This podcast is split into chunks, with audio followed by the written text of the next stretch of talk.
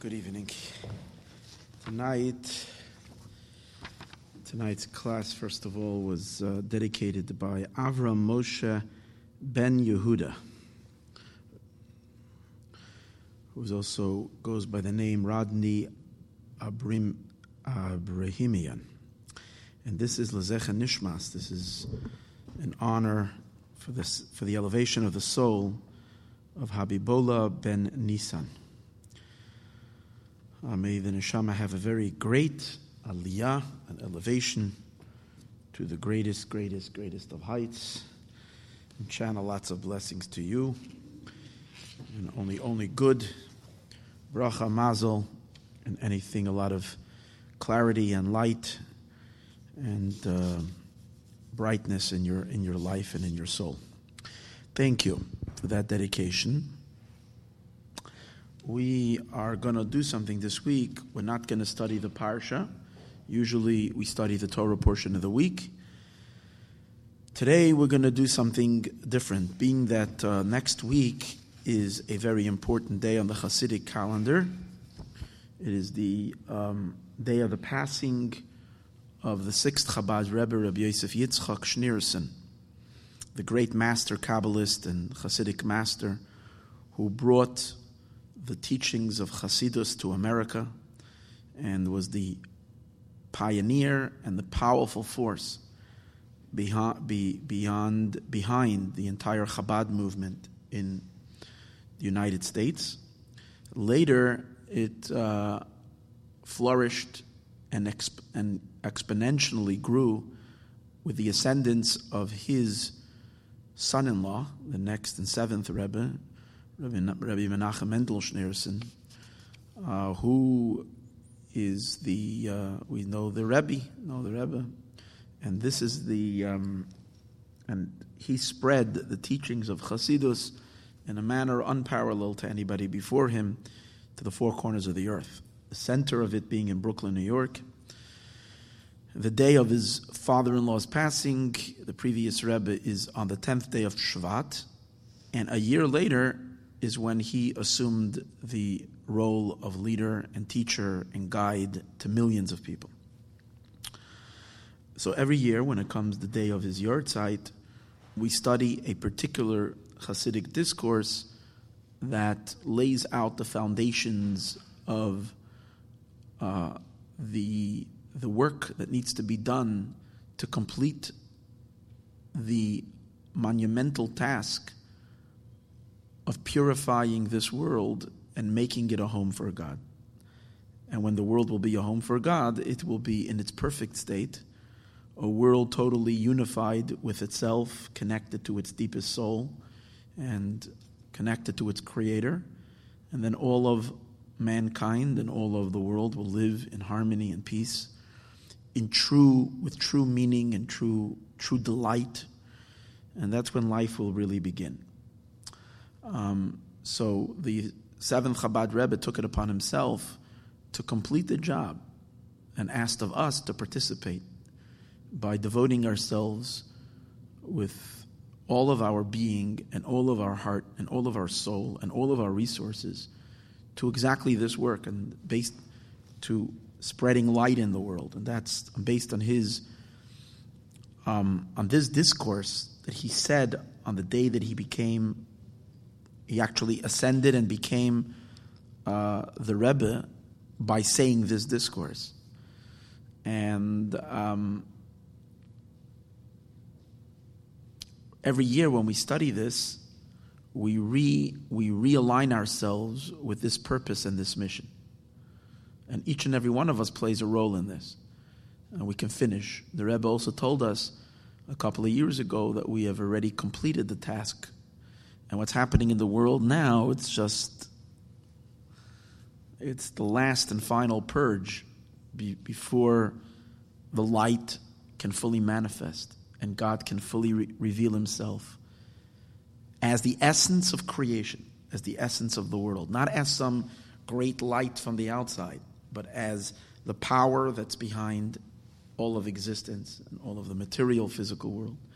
The main theme of the discourse is that God's greatest desire and want is not the spiritual worlds, not the powerful, uh, radiant realms above.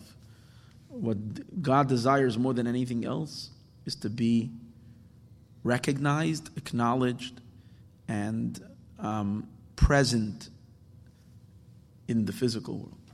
God wants to be heard, listened to, and there, and that we should make him a home, meaning we should make him make the physical world a place reflective of God's goodness, kindness, and truth. Should be within the physical. And that's where our work is. Our work is to purify our daily lives with acts of goodness, kindness, selflessness, so that we purify ourselves and we can allow Hashem to be within the world. Now, the initial discourse, the previous Lubavitch Rebbe, I spoke now about the Rebbe saying this discourse called Basi Lagani on the day that he became Rebbe. But really, why did he start with this discourse, beginning with this phrase? It's a phrase from the Song of Songs of King Solomon, which, we, which, we, which he expounds on. It's because he picked up he picked up where his father-in-law left off. The sixth Chabad Rebbe passed away on, a, on, a, on, a, on Shabbos, Parshas Bo, um, this week's Parsha, on the 10th day of Shvat, Shabbos morning, he passed away. And in that Shabbos, before he passed away, and of course, maybe probably known to him, but not known to anybody else, that that would be the day of his passing. Or maybe known to him, or maybe not known to him. But the Rebbe did, but even if a tzaddik doesn't maybe consciously know, his actions and his deeds are in sync with a higher truth and a higher reality. So when he, before he passed away, he had taken this discourse, which he said many years earlier. He had said it many years earlier, but he had reprinted it in the last year of last year or two of his life, or the last few years. He had suffered from a stroke, so he couldn't speak well. So he didn't say any more discourses, Kabbalistic Hasidic discourses. Instead, he would take old discourses, publish them, make copies, prints, hundred, and a couple of hundred of them, whatever, and disport and give them out for the people to study on an auspicious day. Now, the day of Yud Shvat is his grandmother's, the day of the day of the of his grandmother. So he prepared a discourse for his grandmother that the Hasidim should study for the elevation of her soul and for whatever, for this special of his grandmother. He was very close to his grandmother. She was like the matriarch of Chabad, this grandmother, Rebbetzin Rivka. She lived much longer than her husband, I think 33 years after her husband passed away. And so she passed on most of the stories that we have of the Baal Shem Tov and all of that. It all came through Rebbetzin Rivka. So her yahrzeit is on the 10th of Shvat. And she, so he gave out this discourse to study on his grandmother's yahrzeit. When the Hasidim received this discourse and they were going to study it on that Shabbos, turns out that their master and their teacher passed away on that Shabbos. So now this discourse becoming, instead of it being for the sake of his grandmother, became his own kind of will that he left for the Hasidim, saying, This is my will, even though he didn't explicitly say it. This is my, like a person leaves a will. And he says, Here is, here is what I'm leaving you with. This is my parting message. Now, when the Hasidim took that and they studied it, they realized that it wasn't just This was, this was powerful divine providence. And this was not just divine providence, this was pure prophecy. Because the content of the discourse was that there are, that, that in, in, in, as holiness evolves and comes to the world, as we bring God to the world, it comes through a series of seven righteous people, seven generations. And, um, and, and uh, what does it mean, seven generations? It begins with Abraham, Avram Avinu, who was the first one to recognize God in a very, very, very dark world. Abraham is the father of the Jewish people, our first father. And Avram Avinu has, after him, it took until the Torah was given at Sinai, at Har Sinai, it took seven generations. Seven generations in which each one furthered the mission in making the world holier and godlier until the seventh one. Who's the seventh one? Moshe, Moses. So Moshe brings the Torah down from heaven to earth. So the, this is what he says. And he explains the value and the greatness of the seventh. That even though all the tzaddikim were drawing God down from level to level to level to level, because we're going to see soon there are seven heavens. So when God, as a result of the sin of the first sin, the sin in the Garden of Eden by Adam and Eve, by Adam and Chava, when they caused God to depart from the world, God ran away into heaven because there was such a terrible stench coming from earth. We can't smell it, but the, the stench of sin was unbearable. And God didn't find earth anymore appealing to him. So he, Hashem, God removes himself to the very spiritual realms.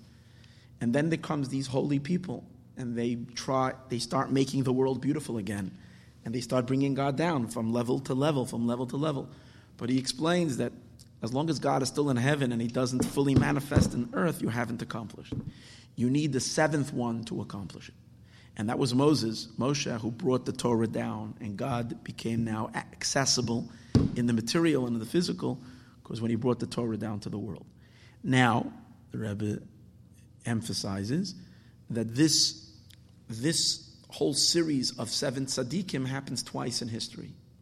It happens when we, after the first redemption, or in the period of time, at the beginning of time when the Torah is given, and then and it repeats itself at the end of it repeats itself at the end of time, which is right before when we conclude the work and right before Mashiach comes.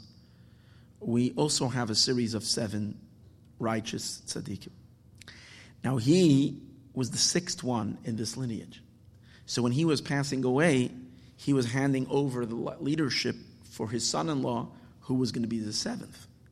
And that's the discourse. The discourse is talking all about the seventh one and the job of the seventh.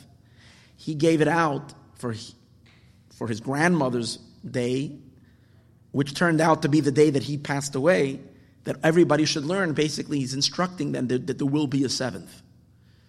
And now it's your job to take the seventh very seriously. Definitely Mashiach's job, and probably Mashiach the seventh. Yeah. So the work is to complete the work. Implied from the maamar is that Mashiach is the seventh. And the work over here is that he has to finish the work and making the world holy. Now, that became the work of the seventh Chabad Rebbe, to actually take everything that was once spiritual and godly and make it very practical across the world, across the globe. By sending people out everywhere to find every single Jew and get them to do a mitzvah. Put on any put on tefillin mitzvah. And then not even more than that. Never in Jewish history was there someone, a Jewish leader, who promoted and pushed the seven Noahide laws for the Gentiles. In other words, to create a world that respects, recognizes, acknowledges its creator. There's no person who ever did so much work in trying to implement this godly, holy thing in the world. So now, this is all part of the introduction. The, the previous Rebbe's discourse had 20 chapters in it. A Hasidic discourse is usually pretty long and they had 20 chapters in it that he printed and gave out. So what the Rebbe did was when he became the seventh Rebbe, when he became Rebbe, he began his leadership by quoting his father-in-law and giving commentary on his father-in-law's discourse. Now what he did was every year on the, on the day of the anniversary of him becoming the leader and on the day of, which is the day of his father-in-law's passing, he would again have a gathering and he would study again the, he would give another discourse. each time he focused the discourse on another one of those chapters. So it took 20 years from 1951 till 1970 till he made his way in expounding and explaining each, each year another chapter of thing. When he finished in 1970, the full round of the, of the 20 chapters with commentary each year. So in 1971, he went back to the first chapter and gave a whole new explanation and commentary, completely new light and a great, much deeper understanding, or different kind of, not necessarily deeper, but a whole different angle, so to speak, of what was spoken the first time, or further, further explaining it. And so he did from 1970 till um, around in the 1980s, and then he stopped. So he didn't finish completely the full 20 for the second time, but most of it is what we have. What we continue doing every year is when every year when that day comes, which as we said is next week, Sunday night, Monday, we study that chapter that is corresponding to that year and the, with the, the commentator, meaning with, with the discourse. So on this year's chapter, which this year is chapter 7, so within the within the discourse that speaks all about the greatness of the seventh. No, oh, no, no, oh, this year is seven, and what we do is we can choose whichever one because you have two of them to learn. So what I did was I made copies of the first of the first one that was said in 1957, and this was the first time he gave an explanation on the first, on the seventh chapter. Actually, in the in there in, not in this discourse, but in the one that he gave 20 years later, in 1977, he actually makes the comment that this chapter is very special because the seventh are the special. In, in, in, the series of the tzaddikim, the sevenths are the, are the most important, just like the seventh day of the week is the holiest. It's the most important because this is the one that finishes the job. So this is the one. This is what we're going to be learning today. Okay, it's pretty long, so please uh, run away when you feel you have to run. And uh, if you want to hang around, it's going to be a long night. Okay, here we go. Basi legani kala. Um, I have come to my garden, kala, my sister, my bride. Ve'isa b'midrash rabba, it is stated in the midrash. Okay, this is a verse in, in um, the Song of Songs, where it's speaking, it's a love story between, it's a, it's, it's a, it's a, it's a, King Solomon describes the relationship between Israel and God as the love, as a, a love that there is between a husband and a wife, or between a bride and a groom that have fallen in love with each other. And the verse opens up, the beginning of the fifth chapter of Song of Songs, it opens up with a verse I have come to my garden. Kala, my sister, my bride. So it's the it's the man speaking, and he says, I'm here in my garden. And he lets his bride know, I'm here, I'm home. Uh, looks like he has gone away, now he's back home.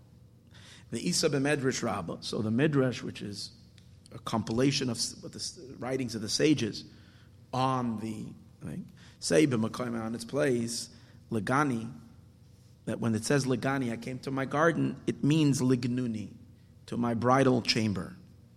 Meaning the play, the Iker Shechina which means to a place that I very, very, very, very much cherish, a place that is very dear, dear to me.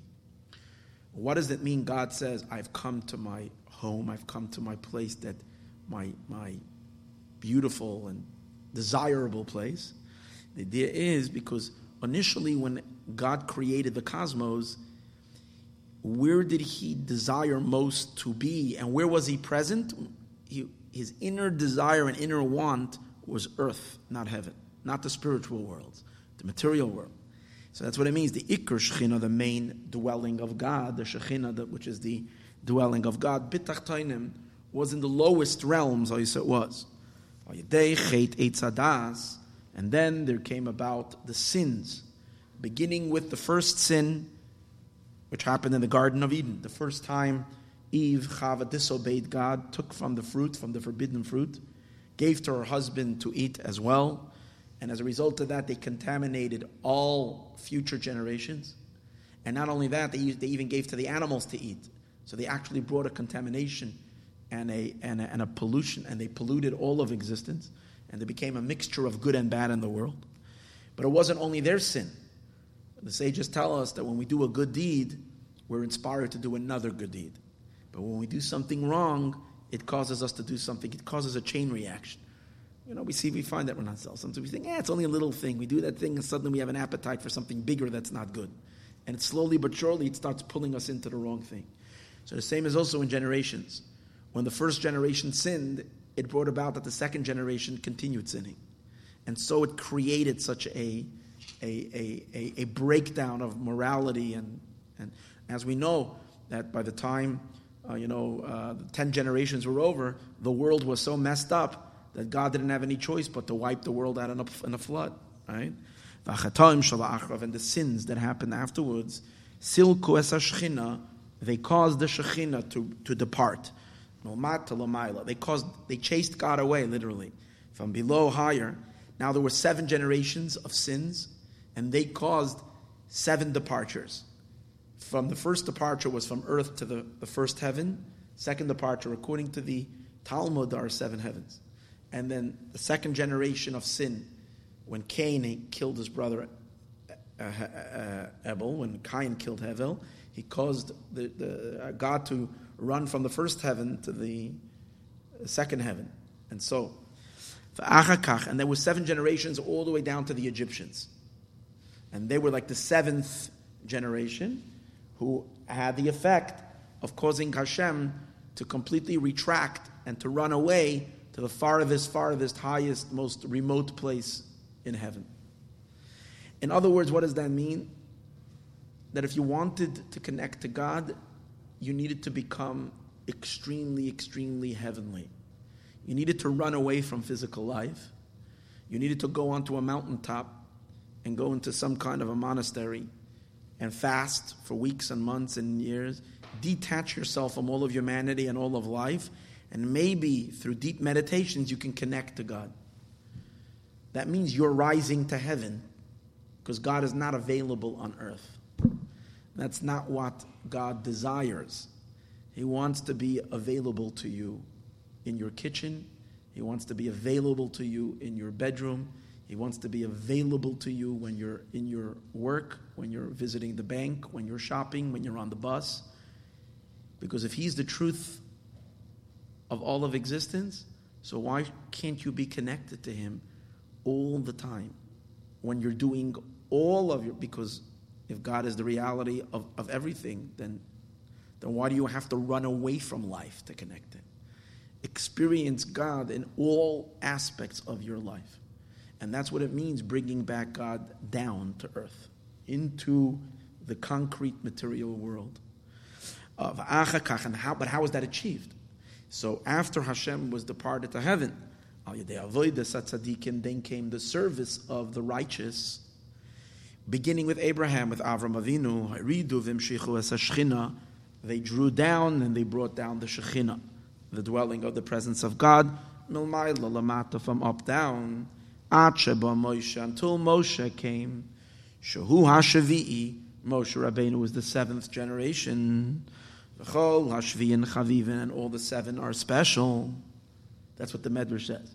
Till Moses, because you have Abraham, Avram, Yitzchak, Yaakov, the three patriarchs. Then you have Levi, Amram,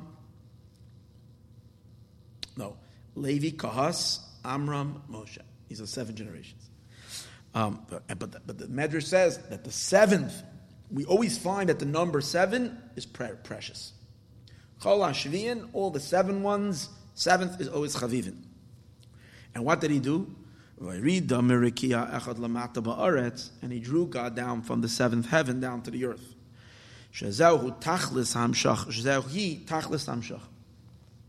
Which is, which is the whole point of it.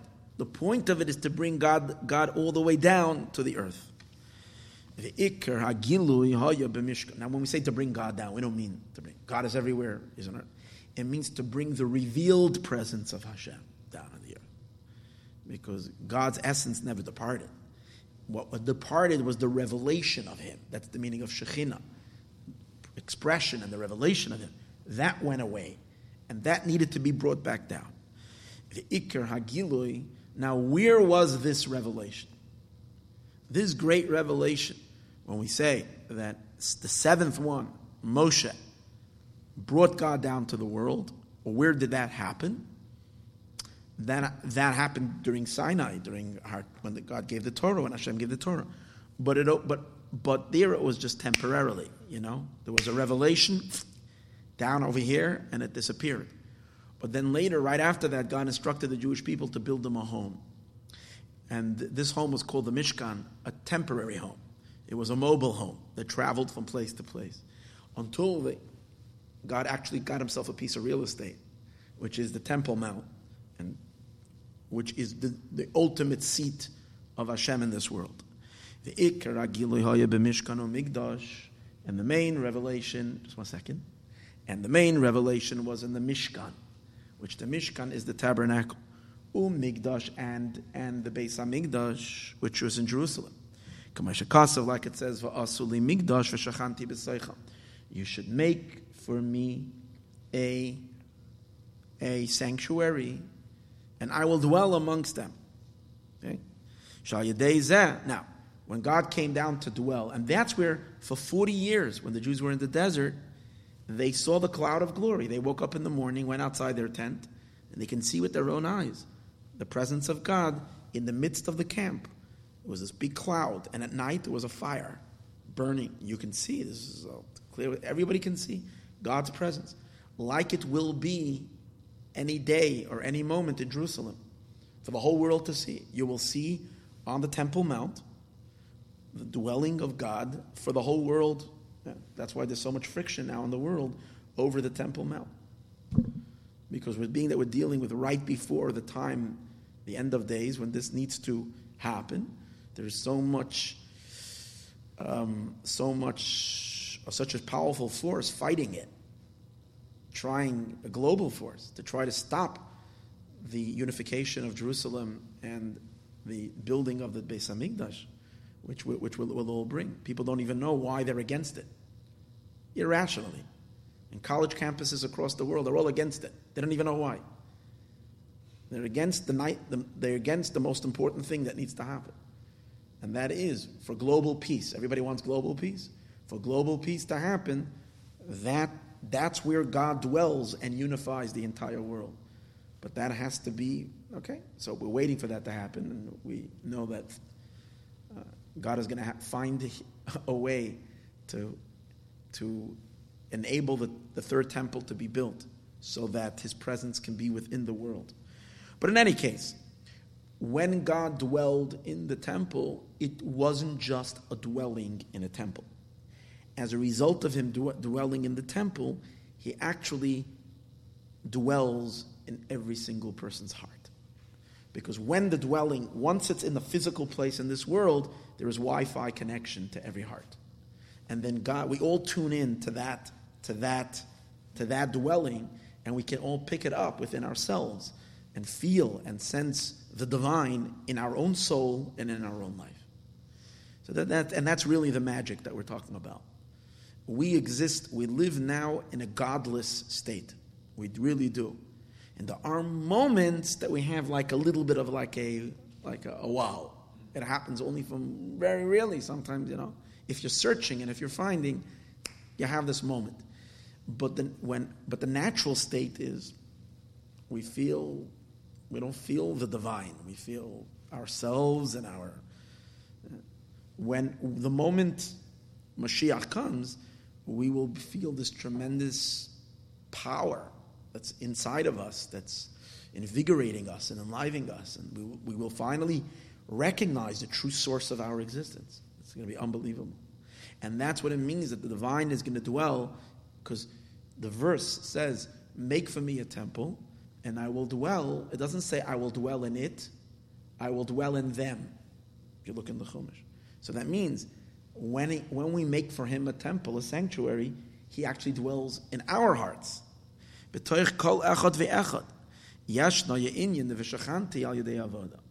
So through our, we can all accomplish this, that the divine should dwell in our heart.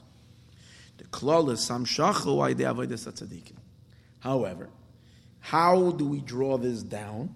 God to come down and dwell in the temple and as a result of that, dwell in our hearts. As we said earlier, there were seven wicked generations who chased God away. So now to replace and bring him back down, you need the opposite of wicked. So there were seven saintly people, and they actually were very powerful. They drew God down. But in how do eat, how does every every single person on their own draw that dwelling into themselves? That comes through all of us doing the work. And what is the work that we need to do?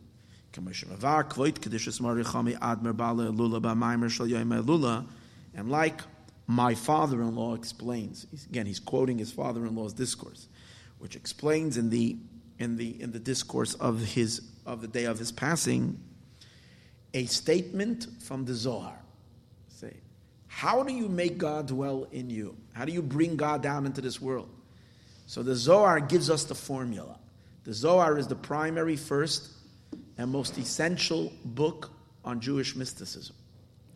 And the Zohar says like this the secret of doing it, the Kadeskafia Sitra Achra, when the other side is subdued, when the other side is subdued,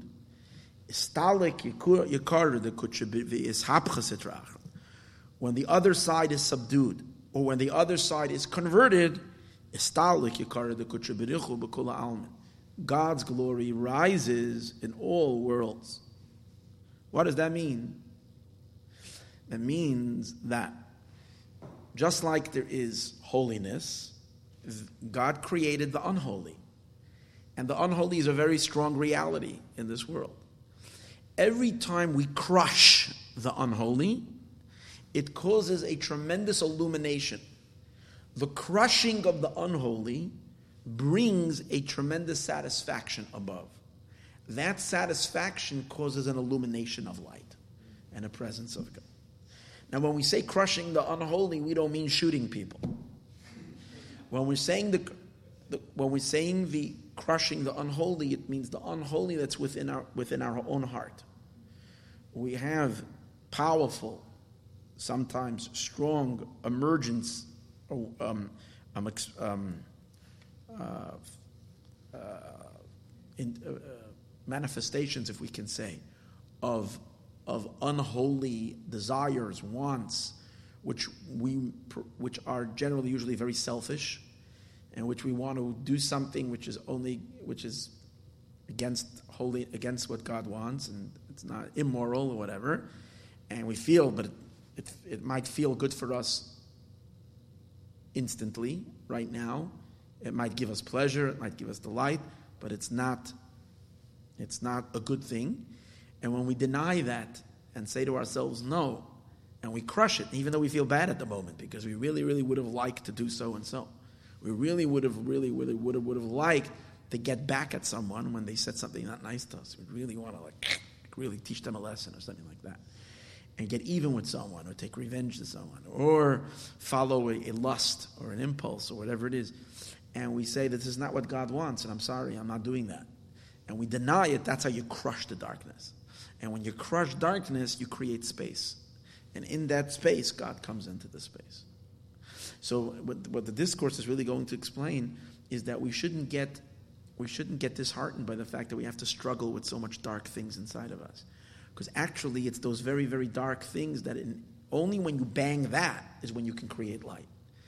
You can create so much more light by fighting the demons inside of you than you can by, by trying to uh, be enlightened through pursuing light. Because when you're pursuing light, you can only pursue that which you can get. You can't really get God, the source of light. To get the source of light, you, you have to use darkness. And by crushing the darkness and ridding yourself from darkness, and even though you know, even though it's not you know, like it's not like you know you do it once and it's gone, it'll come back tomorrow again, and it'll come back tomorrow again. You have to fight ferociously. But every time you're doing it, you're actually bringing God closer and closer and closer into your life. And that's the idea. And he said he mentions two things: the crushing of the other side and the transforming of the other side. Because hopefully a time comes that we don't have to always battle with the same things. There's a certain point where we begin to change our natural impulses and desires to become a little bit more refined and more elevated, that they stop wanting and desiring that which is not good, and they start desiring what is what is holy. That's called transforming darkness to light. And so there's two things. There's crushing darkness. That's when it's not ready yet to be transformed. It's too it's still too stubborn you haven't yet, it's still too this. You can't you can't transform it yet, you can break it. But after you've broken you've broken it quite a few times, it's a little softer. Now you're able to redirect it and transform it. When you do that, then you cause the revelation of God in this world and the presence and the drawing of Hashem down. Day avoided this kafya through this subduing. This hapcha transformation mamshichim or kezeh. Hold on, yeah. We draw down such a light, shuhu bekula alman b'shava, that is in all worlds equal. The Zohar says that when you when you subdue the other side, um, the light of God rises in all worlds. And the way he explains it in the discourse means, it means as follows that there is two levels, general levels, in God's light to the world. One of them is a constricted light, one that shines upon each creature and upon each person and upon each world, each, each, each place in accordance to its capacity. That's one kind of energy. But there's another energy, and that is God's infinite, unadapted light, which to that, all of existence is equally relate to equally. No one can relate to it. When we're talking about drawing God down into the world, from the Jewish perspective, we're talking about something super ambitious. Not to reveal a little ray of God's light that is tailored to each part of the creation, but to reveal God Himself in the world. That light can only become come to the world as a result of crushing darkness. And that's what we mean. The light of God that's equal in all worlds. That which is equal, because it's infinitely, it transcends heaven equally like it transcends earth. Heaven isn't any closer to it. The most sublime celestial beings aren't any closer to it. Everything is equal to that light. And this light is even higher than the encompassing light. The Oira Soiviv, because the encompassing light today, is at least a little bit of a Soviv, it has some relationship. Mashenkin or zed this light, is completely above the worlds. Vamshachas or zen, how can you get this light? This How can you get to this light? Only through the service of subduing and transforming, as we said earlier. That's why, let's think about it. What did they do? We're saying that where did God manifest? In the temple. Now, if we go back to the ancient temple, they did something over there, which sounds very primitive and that they offered sacrifices of animals. And so, what was that all about? And how in the world did that in any way draw God's light down into the world? So, there is a very, very, very deep secret in these sacrifices that were done. This was not, you know, it wasn't a butcher shop, God forbid. It was very holy. It was accompanied by deep meditative prayer. It was, it was accompanied by music of the Levites what was going on? So, I mean, the secret of that is not the subject of tonight's class. We've done many classes on that. But just in general, even though they did physical sacrifices, let's not change that.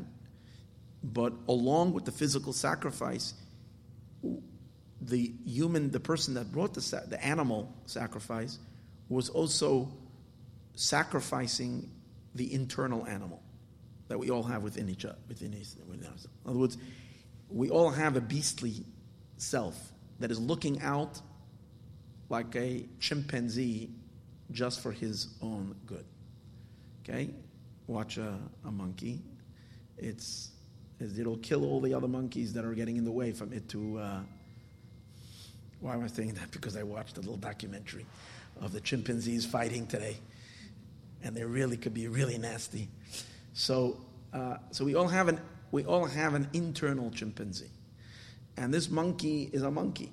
You know, all it wants is its own it's its own satisfaction, its own delight, and its own pleasure. And uh, that monkey, that that that beast that's within us, um, needs to be harnessed and controlled. And that's the idea of the sacrifice. When they brought the sacrifice, it was the constriction and it was the it was the the the the, the uh, subduing. That's the idea. It was the sub- subduing. When one went to the temple, he firmly made a decision not to follow his animalistic instincts in his, his or her life, but to live with a higher purpose and a higher goal. To dedicate yourself for something bigger than my instant pleasure in my life, for something more noble, for something godlier.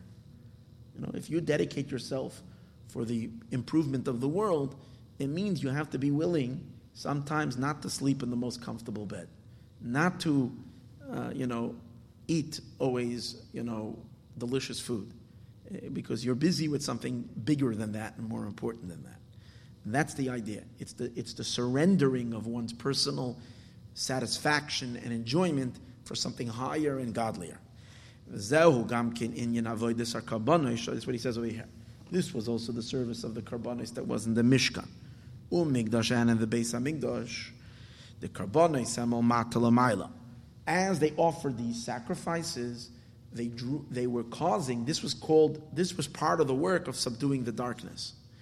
And as when they did that, what did they do? They drew down and they brought down God's blessing, which is Hashem's light, to the world. And this caused a pleasant reach, a pleasant smell. Which is the drawing of God's light down from up down. And this is also what it says, This idea that the whole purpose of this home, which we created for God, which is a place in which we can draw God down, but how do we draw, make God very real in our lives and in the world? It requires us subduing that which is blocking Hashem from being in this world, which is our egos and our self centeredness, which was expressed in what? In the offering of the animal, including the, the, the internal animal, which was within the human being. But in addition to that, it is also seen by the materials that they used to build the Mishkan. The first home we built for God, God gave us exact instructions what are the materials that we should use. And the primary material that we used was a type of wood. They built the walls from wood, the beams. And they, these wood was called shittim wood. That's the name of the wood. The Hebrew name is Atze Shittim, Shittim wood. And so he's going to explain the significance because the Torah, whenever the Torah tells you something, it's not just giving you lumber instructions. For lumber instructions, you don't need the Torah God to tell you. You can go go to the lumber yard and figure it out. Obviously, there were deep secrets that were being conveyed over here. Why this type of wood? So, what's the idea? Shitim, the wood, the beams of the mishkan were made up of shitim wood. So the word shitim Hebrew word of shita means a departure. It also means foolishness, because foolishness is a departure. You say someone is normal. Normal means normal. And when someone is foolish or off, they're off. So being off means a departure from the middle path. And that's cool. Now, we all have an erotic an erotic, um, um, foolish side to ourselves. That animal that we're talking about before doesn't care about anything but of its own pleasure, and in that sense, and many times gets itself gets itself into big trouble. Like you see, many people they can be very very smart people, very intelligent people, but when they follow the instinctive animal and ego inside of them, can end up doing really really stupid things to harm themselves, and they end up in big trouble. They end up in jail. They end up embarrassed when big shame, scandals, you have all the time scandals of people that end up doing right. Because you follow the, the what? The stupid one that's inside of us. That's the shtus. Now, that when God says, and here's the amazing thing when God instructs us to build a Mishkan for Him, He tells us to take, to build it from the Shittim wood, which means the, take the foolishness and build me the Mishkan from your foolish side. Meaning, don't think that you're going to build me a home only from your holy spiritual side. That doesn't attract me. God says, what I'm attracted to is the part where you struggle. You struggle with selfish desires and wants. And when you overcome those and you use your foolishness, so to speak, your animalistic self, and you turn it around to the service of me, then you build for me a home. So it's not only in what you do in the temple, the very construction of the temple is from something called Atse Shitim, which is basically telling you that the evil inclination that we have and the dark elements that we have in our life that cause confusion, frustration, and all the, this is something that we need to realize is not just there for no reason. It's there because it's exactly with that and through that that we can make this world into the ultimate Garden of Eden that it is meant to be. We need to know that. Um, the the karshe mishkan hema atze shitim the shita pirish netiyah k'mashkaza shata on the people went off the beaten path to search for the mon. That means they, they went off. Which means to stepping off from the way of the king. Malka oilam, the spirit. Now the sages tell us an interesting thing. The sages tell us that a person will never sin. Since a person is essentially a human being, is created in the image of God, and a human being is created with this with this natural connection, especially the Jewish soul, which is a very, very deep connection to God. And so, what does it mean to sin? To sin means to disregard God. God. If you're disregarding God, that means you're disconnecting from Him.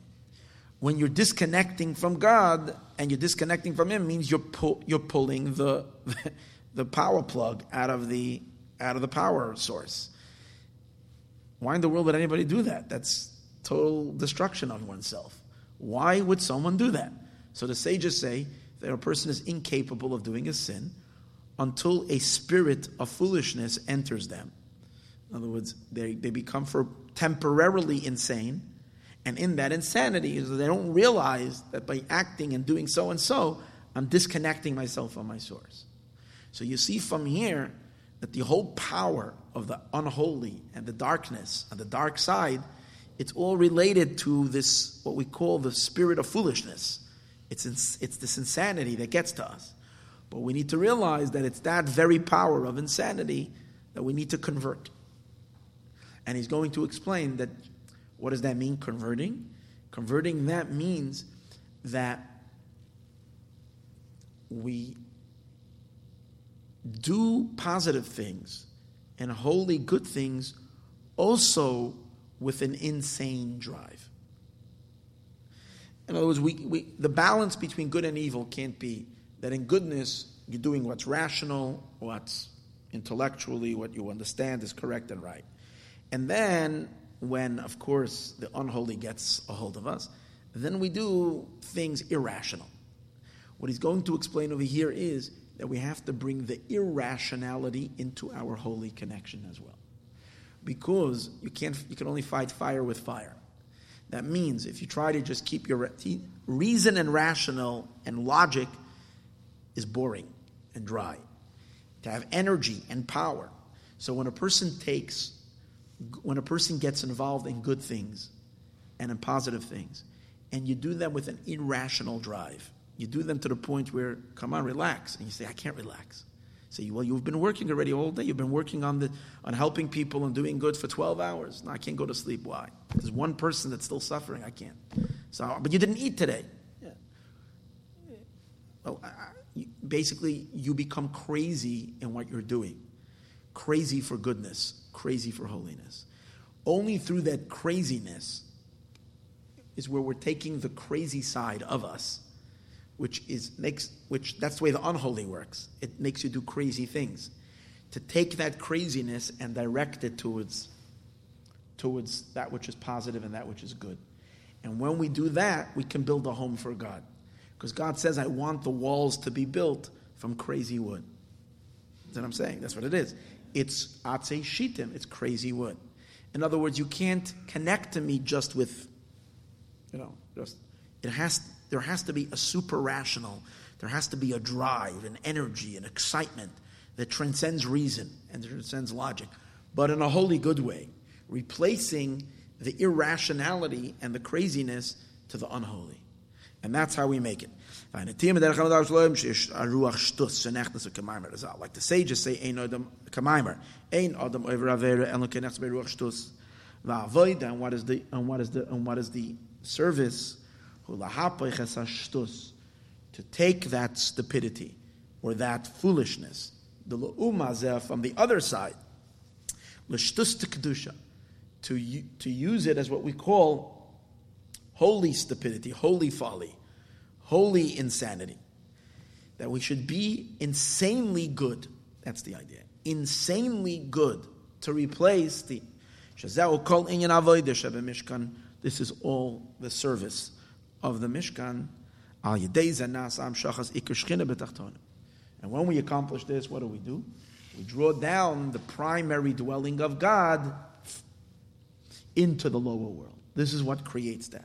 In other words, subduing the animalistic desires and wants that are within a person all the time.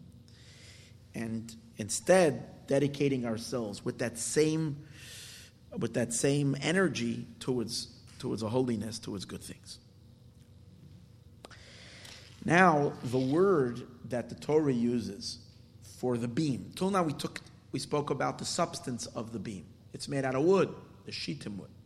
But there's another thing the, the wood itself, the beams have a certain name. And they're called, in Hebrew, the beams are called keresh. There's a word. Keresh is a Torah word for beams. So he, he's going to emphasize now, taking this a step further, because this is so, so anti. Um, what's the right word for this? This is so like against the logic of what people would think. Without of this, we would think that in order to construct a holy, good place and, and goodness in this world, you should only you should look for those that are saintly and good, and they don't have much evil inclination. And within them itself, you should try to look for the good side in you and just develop that, and then you'll have a holiness. And but he's saying completely different. He says, look for those that are struggling with a lot of darkness those that got all this, all this, all this stuff going on. And it's only they're the ones who can actually make this, this godly place. The more struggle there is, the more, the more darkness there is. Now he takes it a step further. He says the walls are made out of something called keresh. If you take the word keresh and you rearrange it, you get the word which means you get the word sheker. Sheker means lies. The word sheker means Why would you rearrange? Oh, because in Hebrew, um, letters represent energies that come together.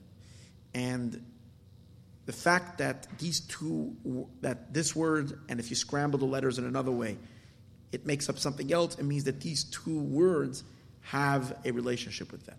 That's why they use the same letters. So in English it wouldn't work, but in Hebrew it works.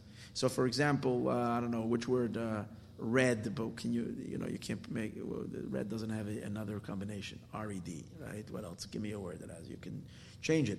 So there's a, it just happens to be that if, a, you know, you can take a dog, dog yeah, that's right. There's no connection other than God creates the dog. But that's in God. But in everything else, there's no, in Hebrew, it is connected because the letters are, so now, um, the word keresh also spells out the word sheker, which is lies.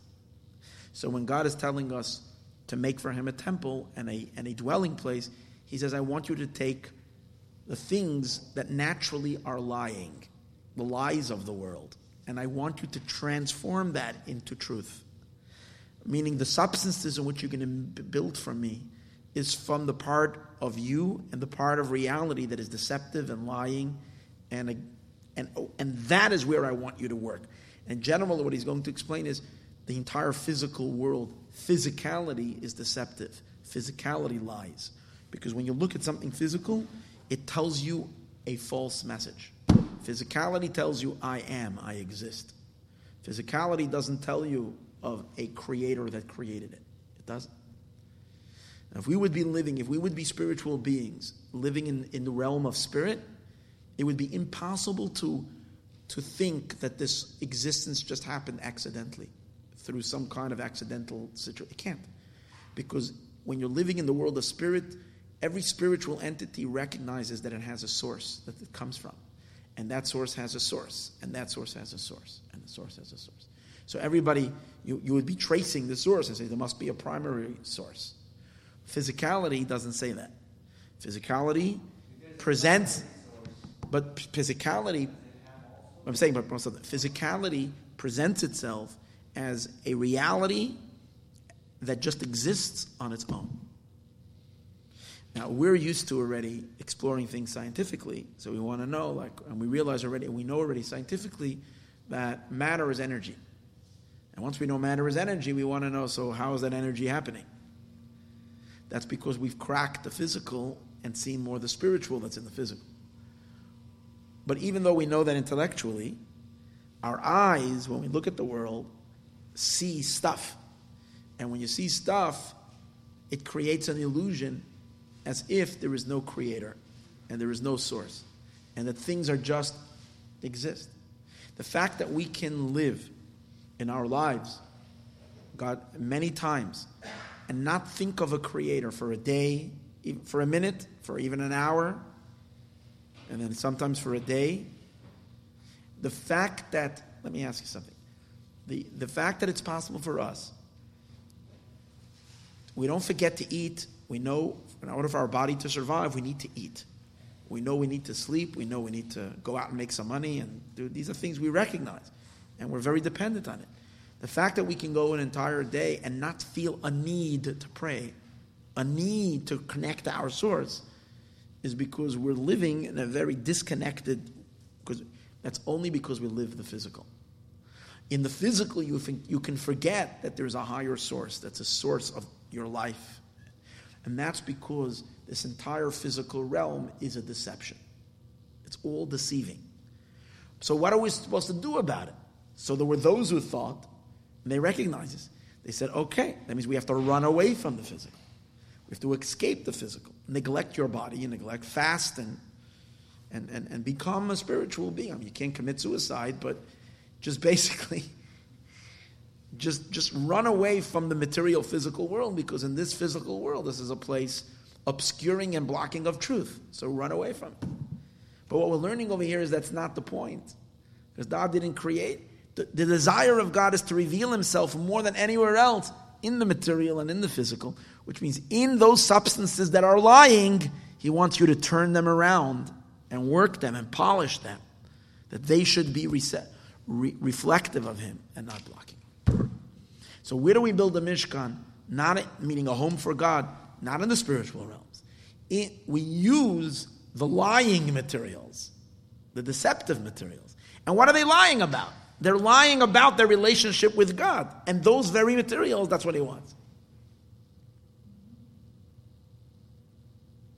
So he wants more than anything else those things that are the most removed from him. That's what he wants. Right? Like we always want what we can't have, God wants what he can't, what he can't have. And that is us. He can't have us unless we, we're willing to let him in. Because we, we, can choose not to let him in. So that's what he wants. And the, the higher heavens he has, he doesn't want that.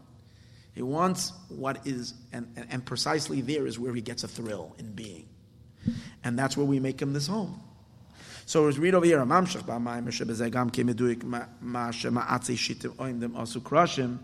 this, that from the Atze Shitim, from the Shitim wood that are standing, they made crush. The is Keresh, the meaning of the word Keresh, Huma Gimel Oisiyos.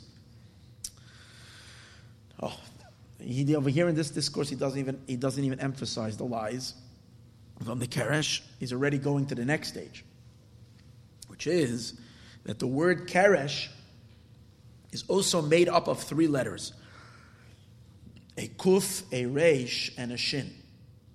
A kuf, a resh, and a shin.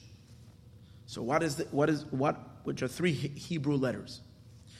Um, Isa Bezohar, now he, it says an interesting idea. It says in the Zohar that most of these letters, Kuf, Resh, and Shin, are unholy letters. Chas v'shalom. They're holy letters, but they're letters that are seen on the other side. That means they are, even though they come from a godly place, they're God, ultimately God's letters through which He created the world. But the other side associates with these letters more than other letters. It means these letters are empower the unholy. Oh, shin, oh, not shin. But the resh and the kuf. But resh is also in the word Israel also, and you have doesn't mean that every resh is bad. You have a lot of letters with resh. I'll give you better. The word kedusha, which means holy, kadosh begins with a kuf, which is the letter that we say is seen on the other side. It means that for whatever reason, the Zohar says these letters identify are identified with the powers of the unholy. Doesn't mean that these letters are not used in good. Of course they are. But the ois shin, oh, so the Zohar says, however, besides the shin, the shin, remember we said the word that the word lie in Hebrew, sheker, lie, is made of a shin, a kuf, and a resh. So the Zohar says like this the shin is a very positive letter. It's a letter of truth. The kuf and the resh are letters of are letters of, of the of they're not true. But the thing is like this: every lie, if it doesn't have a little bit truth in it, then you can't sell the lie. The only way you can perpetuate a lie and and get a lie to people to accept what you're, you know, God forbid a, a, lie, is only if you if you coat the lie with a little bit of truth. But a little bit of truth is because lies on their own can't stand. They need to have a little bit of. So people always do. They, people always distort something. You're taking something something that's true, and you give and you distort it. And then you, then it has a basis because at least there's some basis. So the Zohar says that the word lie in Hebrew is made up of three letters: shin, kuf, resh the shin is the little bit of truth that's in it. The kuf and the resh, which spell the word cold, kar, cold. Cold is the, is the opposite of life, lacking life. So kuf and resh, which is kar, is the lie without the truth. And when something is cold, it's dead. A dead person, God forbid, a dead thing is cold. The sign of life is warmth. So the shin is the warm letter that goes into the kuf and the resh and adds a little warmth and a little life and a little light, but it's sustaining the lie. The shin is a real corplet because it's it's it's the little bit of truth that's being that's being um, supportive, so to speak, of the lie.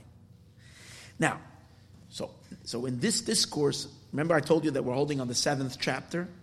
So in the chapter that we're holding now, See, till now, this was just a summary of what's discussed in the entire discourse. But now we're going to get to the part in which he actually starts discussing the letter, the, the, the, the resh and the kuf. If we're saying that we're making a, a dwelling place, the walls of the temple are made out of keresh, which keresh is the same word as sheker, which means lie. Keresh means a beam, a beam, like a wooden beam which is the same word as sheker, which means a lie. Which individually, if we take a look at the letters of, a, of the word lie, you have a shin and a kuf and a resh, means that the walls are made out of these, these letters, the resh and the kuf. The spiritual energy of the wall is the kuf and the resh. But we're building, even though it's an unholy letter, it's from the lying department. We use those substances to build to build the holy place. So he's going to analyze what is the unholiness of the Resh. Why is the Resh unholy? And he's going to look through the letters and he's going to say, well, there are two letters that look almost like each other. They're very, very similar. And one of them is a holy letter and the other one, now, again, let's be very careful. Doesn't mean that the other letter is not a holy letter. These are all holy God, as we said earlier. But the other one represents an idea related to the unholy side. Okay? Which are the two letters that are similar? Is a Dalid and a Resh. Dalid looks almost like a Resh. Dalid is the fourth letter in the Hebrew alphabet, and the Resh is the third to the last. Not only do they look the same, they also have the same meaning. Because every letter in Hebrew, also the letter itself has a name. The name means something. So the word dalis, dalit, is spelled is is referred to, relates to the word dal. Dal means poor. The word reish also means poverty. In Hebrew, it also means poverty. Rush. But he's going to explain that there's a holy poverty and there's an unholy poverty. Holiness is poor because it recognizes it doesn't have it can be it can be very rich it can have everything but it still recognizes it's poor because it knows that all its blessings come from above so nothing is its nothing is mine i recognize that every dollar i have every penny i have every everything i have in my life is a gift from above so i on my own have nothing and therefore i'm i'm, I'm very conscious of that and i know that this is a gift from god and I, therefore i need to use it purposefully for what is correct and what is right. It's not meant just for me to have whatever. So that's the poverty of holiness. It's poor in its recognition that it's not my wisdom and it's not my insight and my understanding that gave me this wealth or gave me this power. I know that every single penny I earned is a gift from above. And therefore, I on my own am poor. And it doesn't only mean money, it means everything you have. If you have intellect and wisdom, it's meant to be shared and taught and used. You're supposed to be a public servant by doing that because you realize that it's not yours. You didn't create yourself with a wise brain. God gave that to you, and He bestows wisdom upon you. God gave you wisdom, God gives you um, monet- uh, money, God gives us whatever it is, all the blessings that we have. It's meant, that's the poverty of holiness. But then there's another kind of a poverty. There's the poverty of the unholy, and that's the Resh. And he's going to explain, and really, last year's discourse already explained the difference between the Resh and the, and the Dalid, and this year he's adding on a little more to that idea. Let's read inside a little bit. In any case, it says, V'isa Bizar, it says in the Zohar, the Ois Shin, that the letter Shin Azvin the Kshait is from the letters of truth. Ma She'enkin Oisis Kuf the letters Kuf and Reish, and Ma'asvin the they are from the letters of the other side. Mavar Ba'amaimer, and he explains in the discourse, Sham, the Neged Ois Reish, Ois Dalit, corresponding to the letter Resh is, or on, um, on the other side of the letter Resh is a Dalit, the Ois Dalis, Uma'azvin the Kedusha. Dalit is from holiness. The ois resh from asvin the A reish is from the unholy. Even though the dalit and the Resh are very similar to each other, bitmunasam in the way they look. A dalit and a reish both have a roof and a right wall. Okay, a right leg. The V'gam bepirusham, and also in their explanation. Sheshneim moirim al oini, both of them are indicating poverty. Makol makam, nevertheless, arehem shoinim zemezel gamri, they are completely, um, they are what's called again, completely um, different. Even though they look the same and they have the same meaning, they're, they couldn't be more, more different than each other. V'kasher machlif and dalid v'reish, and when we exchange a dalid for a reish, we're actually destroying worlds. If we mix the two together, it says that we destroy the world. Why? I'll give an example. In, in Hashem's name, Shema Yisrael, Hashem Elokeinu, Hashem Echad.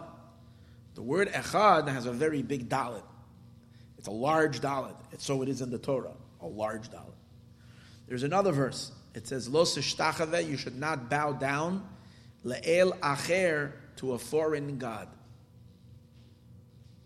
So in the word foreign god, the word acher ends with a dalit. Foreign ends with a resh, and it's a very large resh.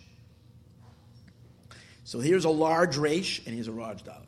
If you switch them, you can create a big mess. Because if God forbid someone says Shema Yisrael Hashem Elokeinu Hashem and he doesn't say Echad, and he misses that little, little, and he says, Acher, God is a stranger or something. So that's a, that destroys the worlds. Or the opposite, if it says, do not bow down, La Hashem Echad, instead of Lakel Acher, Lakel Echad. So it, it's a small little switch, but it's, it's, it means everything. What's the difference between these two letters? Now, let, now, now how about how and they look in their appearance? The dalid yud me'achayrav. A dalid has a little yud behind it. A dalid is like this. The letter. In the back of the dot of it, it has a little protrusion, a little point that's behind it, which is a letter yud. A letter yud is really a dot. Um, the resh is rounded in the back, so it doesn't have that protruding um, uh, little point in the back. Um, the inyan. Now, what does a yud mean? Yud is a point, and the point is humility, because the point is that one becomes tiny and small. That means that a dalid, the virtue of the dalid, is that it has it has um, bittel, which the word bittel means it has the ability to abnegate itself to its source, nullify itself. Shemoid al bittel dazir is garmeu that makes itself small. Veheder tfisis makim. And the lack and the and the and, and it's not occupying space. That's what a yud is. A yud doesn't take up too much room. It's a tiny little dot. That's why it is from the from the letters of truth. The dalit, not the yud. The dalit is from the letters of truth because the Dalin has the humility of the Yud, which is that surrender. And he gives an example. Valderech Mashal HaTalmid, like we find the example of a student, Shetzarech Liyas bebitul ifnei rabbi. A student needs to be humbled in front of his teacher. What does that mean? If someone um, tries to receive teachings from anybody, um, and they don't walk in with an empty, with an empty head and an empty and an open mind and openness, but everything they know already, everything I know, everything I've already heard, and I know, and I, I'm already very opinionated about everything that is being taught. So then there's no way that I can learn. So when you walk in to be to be to, to be to study and to learn, you have to completely make yourself like a little child. I don't know anything. Teach me, fill me. Later, you're going to analyze everything you learned. You're going to reread it, you're going to restudy it, rehash it. But first, you have to empty your mind from everything. And, and it's not like, oh, yeah, I know that already. I heard that. and Because then you're not open to hear. So you're not receiving anything because you're filled. So a student, that's the idea of the dalit. The dalit is receiving, but it has a point. It's the way it can receive from the previous letters is by it being humbled and small and open. Dafka through the bittel, it becomes a vessel to be able to receive.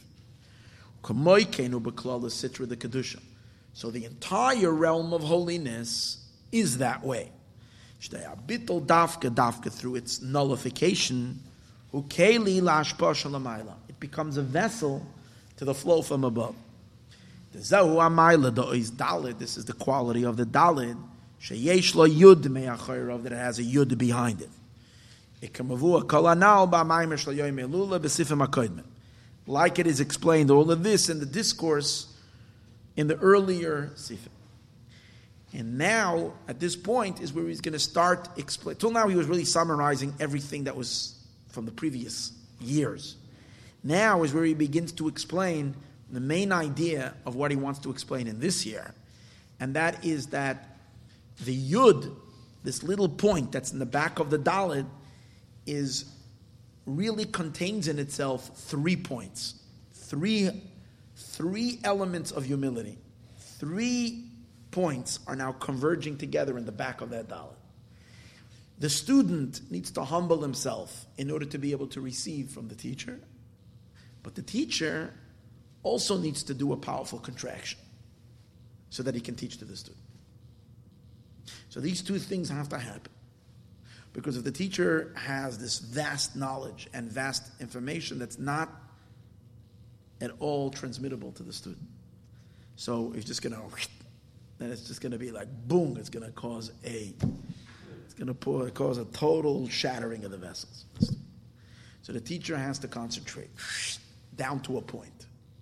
The student has to remove all of whatever he or she knows from before and come to an absolute state of clear mind, clean re- receptiveness to receive.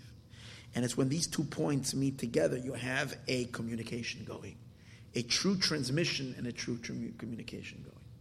Without this, the teacher shrinking down to a point and the student being humble and receiving at the point, you can't have that transmission.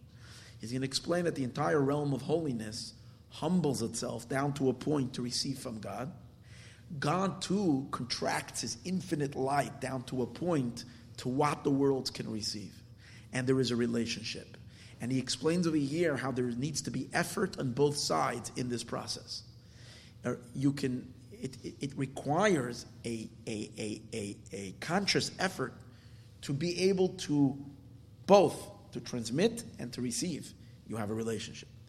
In the unholy, they don't want the effort and don't want the work.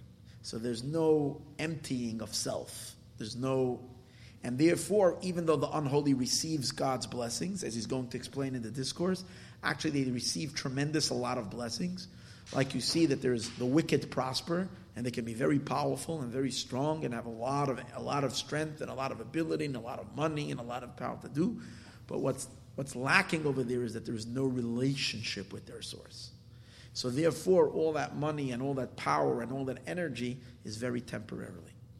It doesn't really, and it doesn't bring any real true satisfaction because there's no connection, there's no attachment, there's no bonding. And in holiness, there is bonding. But we're going to stop now for a little bit. We're going to continue in a couple of minutes. We'll take a little break. And we'll start to explain this idea of the relationship of the Yud and the Yud on the other side. Yeah. Okay we shall continue a little bit.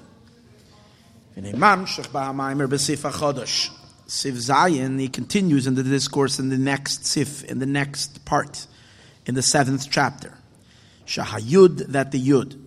Imshahu oizira, even though it is a tiny letter, which is Bechenaz Bittel.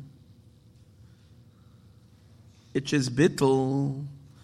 Mikol, it is the smallest letter from all it is shu ois zeir. It's a small letter mipchenas bittel of nullification. Mikol ois from all the letters. Makol makam huroish ois In the discourse where he's talking about the quality of the yud that's in the back of the dalid, he says the greatness about the yud is that even though it's the smallest of letters, it is also the beginning of every letter. Because whenever you start writing any letter, you have to first put a point. And from a point, you can, ex- you can, you can extend this way and that way. So the Yud has within itself humility, becoming small, but it's also the beginning of everything. So, as we're going to learn over here, the actual making of one small and coming down to a point is not a is not a diminishment and a destruction, so to speak, or an elimination. It's really the point of birth for new, for something much greater. And everything follows after the point. And he says it's also the chol ois because every letter The beginning of every letter is a yud. For who? And that's why he's coming to explain over how important the yud is, and why the resh is lacking the yud, is lacking this most important feature. The dalit has it, the yud doesn't. The, the, the reish doesn't. For whom yud nivra The idea over here is that with the yud, the world to come was created with the letter yud. So this is what the maamar says. Again, he's quoting now his father-in-law. And we say, even the world to come. which is the ultimate world of delight and pleasure, it was created from the Yud. So you see how much potential that Yud has. Ubir Devaravu, and the explanation of the matter is as follows. In the earlier Sif, in the, in, in the sixth chapter, Humavar Inyan Yud, over there he's explaining what the Yud is. Va'azir is Garmei, and the whole idea of making yourself small. This is as it is from the student and the recipient. The recipient who wants to receive needs to make himself small in order to receive. In order for the student to be a vessel to be able to receive the influence, who are they are vaziris garma, is through this nullification and through the making itself small canal. We said earlier, if you want to learn, you have to empty, you have to empty your mind, and you have to sit like you don't know anything. This is this idea of bittul as it is at the from the receiver. But in this in this next sif, in the next uh, part, Yud is coming to explain something higher in the Yud, that the Yud has another meaning to it. And what is that? in Yud, the yud as it is not from the recipient, but the yud as it is from the transmitter. The Bechdei Liyasam Shachas Ashpa Ma'arav. In order for a teacher to teach, in a manner in which the student should be able to receive from him, and that the teacher should be able to give, also requires the yud. Why does it require the yud? Hainu habitul vaziris garma. Also the same idea, the nullification and making oneself small, but on this time it's not from, at the receiving end, it's at the transmitting end. Shemitzada mashpia, it's from the mashpia. This is the only way you can give a hashpa, you can give, is only when, if it's to a, narrow it down to a tiny point. And this is why we say that the point, the yud, which is a dot, is the beginning of all letters. Because what's a letter? Every letter, a letter from a word. Words make up sentences, sentences make up, you know, paragraphs, paragraphs make up chapters, chapters makes up books. So this is all any any any any teachings that have come in the world is all based on letters. So every letter is a drawing forth of wisdom, of knowledge, and it's all contained in the letters and the words. So letters are transmissions. You're transmitting. And this is teaching you. The, be, the beginning of every transmission, the transmitter obviously has much more knowledge than the recipient.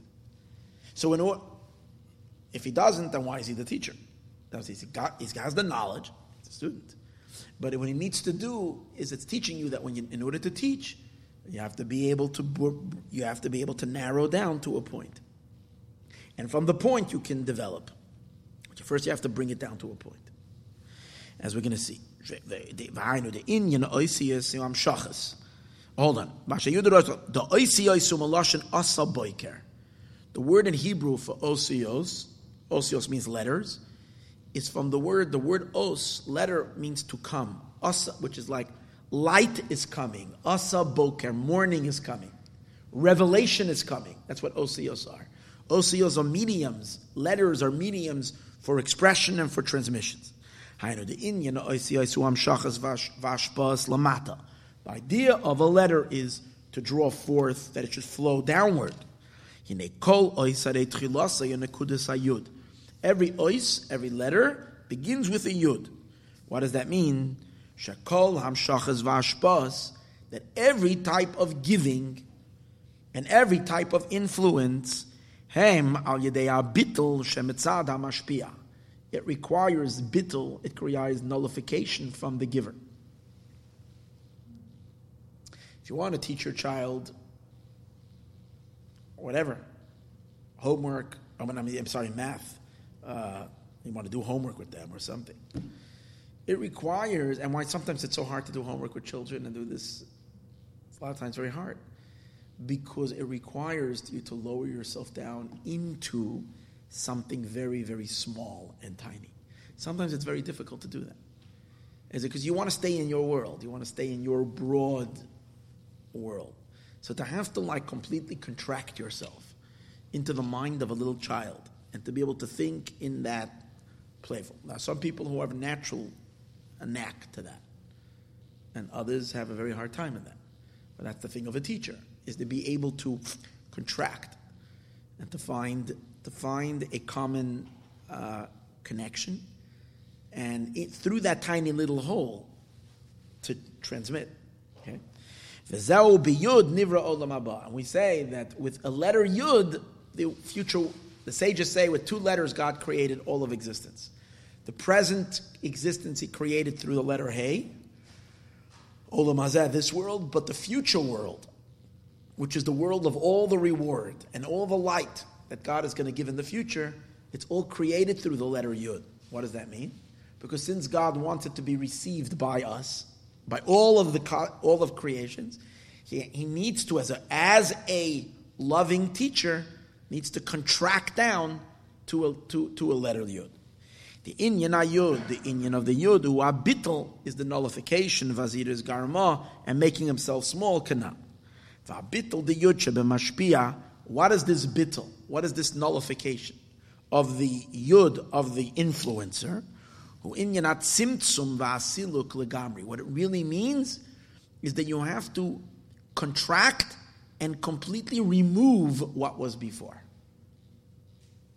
You have to remove what was before.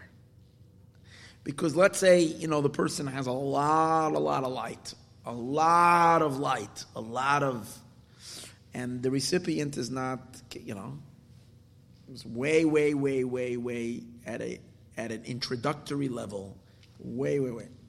So the, the teacher has to remove all that light, all that broad information and light, and evaluate the student and evaluate where this person is coming from, what the place, and then think what they can handle. What can I teach?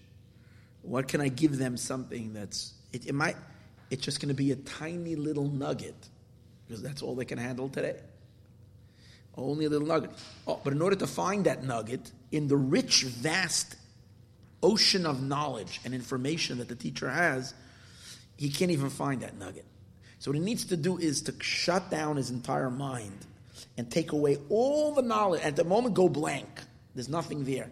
And from the nothingness, he can pull forth just a little point to teach. And that's, that, that's what it means to prepare a class. To prepare a class, it's not like over here because I never know who's coming Thursday. It's always different people. but if you know, if you have this, if you have the students, so you can evaluate before, like who's what, right? And then, and then you know, right? and then you can evaluate. And you say, okay, so I know exactly who's coming, what I need to teach, and how I can teach. So it's the removal of taking it all away.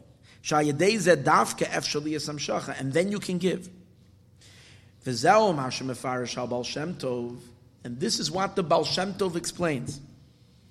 That God does this. Interesting thing. It says in, in, in, in Bereshis, at the beginning, in, in Genesis, at the beginning of creation, it says, God said, let there be light. And it says, Vayehi or, there was light.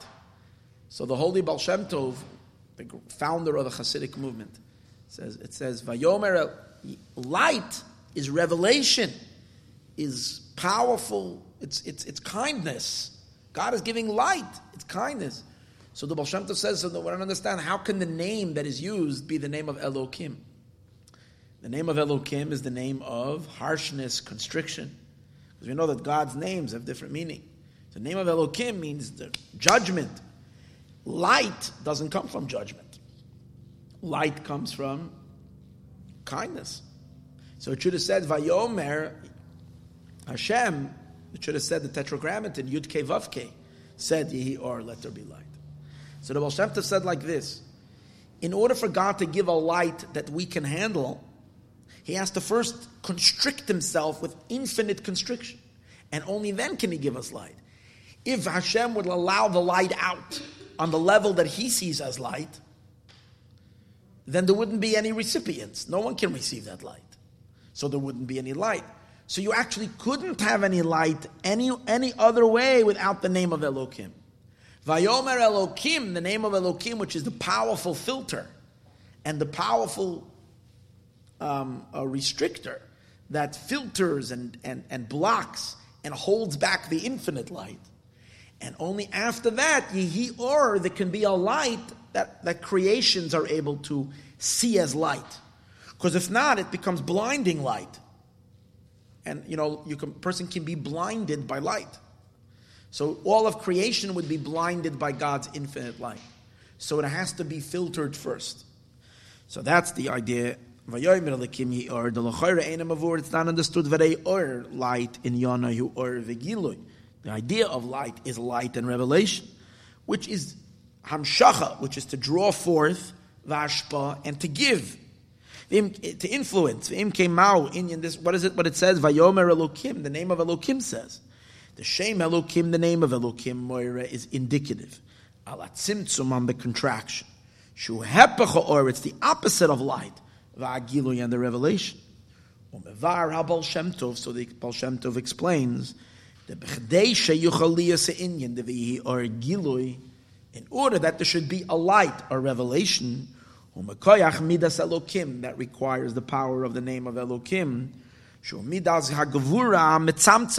the power of Gavura that contracts the light. Machmazeh, only after this powerful contraction, Yehi Oyer HaMiskayim, there can be a lasting light. Sheyachal Oilam L'Soivloi, that the world is able to tolerate it, and the world is not blown away by this powerful light. Rav Hamagid. Now the next, now after the Baal Shem Tov passed away, his successor was the second generation, Reb Dov Ber, the Magid, the Magid. So now he's quoting. We see what the Rebbe would do by his, whenever he would give a discourse on the day of his, on the day of his, uh, uh, what? Anniversary of his leadership. Yeah. When he would say the discourse, he would always quote from all the seven tzaddikim. The previous six, plus before the previous six, there's another two, that are not part of the Chabad lineage, but they were the Baal Shem Tov and they're the fathers of Chazim. He would quote from all eight tzaddikim. Why?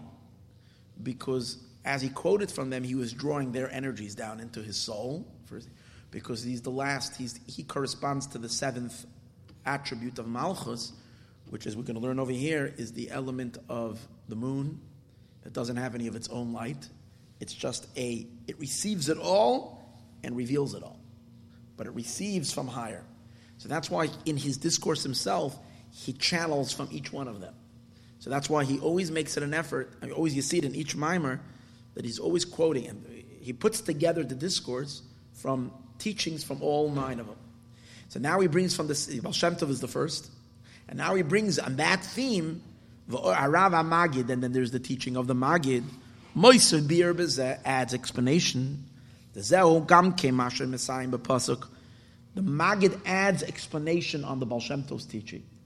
You see, the Baal Shem Tov explained the first two words, the first four words. Vayomer Elokim, Or, let there be light.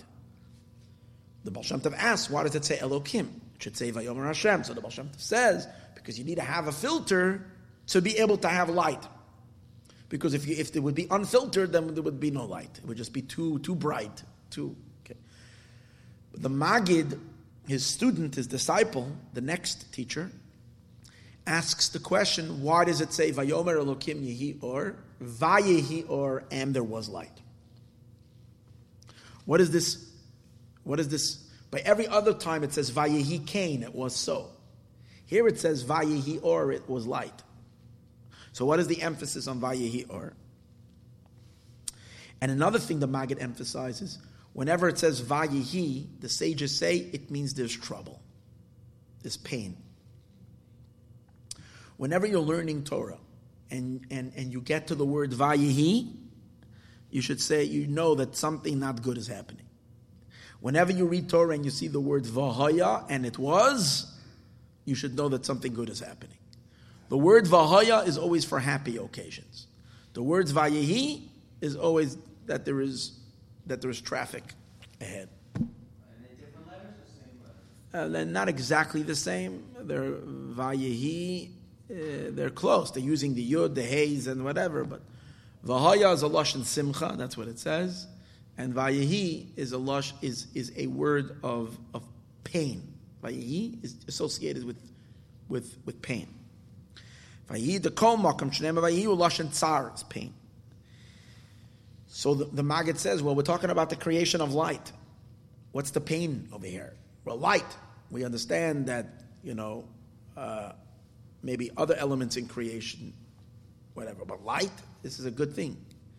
So he explains like this. Before, and the reason the Maggid says is because like this. Before all of, before God began the process of creating the worlds, God's infinite light filled the entire possible space for creation. Because God's light was everywhere. At the beginning, the infinite light filled the empty space in where creation is created now. Okay? There wasn't the possibility for any existence to exist. In order that there should be able to be light below, below meaning in, in creation So God had to first remove his infinite light because God's infinite light didn't re- leave room for anything else, else to exist. It canceled all existence. It, nothing can exist in God's truth. So God has to remove that infinite light. Yeah, this is before everything. This is before. This is in order to allow the process of creation to begin. His light is everywhere. God removes that light. And then that's Vayomer Elokim. Elokim, that's the tzimtzum, that's the contraction. The contraction wiped away everything that was there before. Like a wind blowing and takes away all divine revelation. To the point that it basically clears a space and makes a big black hole. That's what happens. A void. It creates a big, empty void,